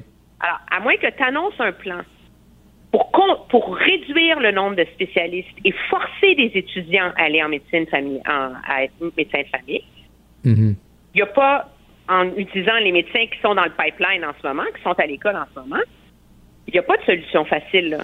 Et Non. tu ne feras pas venir 900 médecins de France là, dont tu peux reconnaître les... Non, non. les- Alors, moi, je pense que là-dessus, elle a envoyé le signal d'un parti libéral qui fait la politique comme il l'a toujours fait. Alors Ouais, que les autres, moi, j'aime... Les autres ont au moins frappé un peu l'imaginaire. Ouais, puis clairement, je veux dire, si t'as un peu là, de, de pif, là, tu veux dire, cette annonce-là, là, que quelqu'un t'arrive avec cette idée-là, tu prends la feuille, tu la mets à la poubelle, tu dis on va annoncer d'autres choses. Là. Tu sais, je veux dire, je me semble que ça aurait été la moindre des choses de reconnaître ça. Emmanuel Latraverse, un gros merci. On se reparle bientôt. Très bien, au revoir. Vous écoutez Marc-André Leclerc. Cube Radio.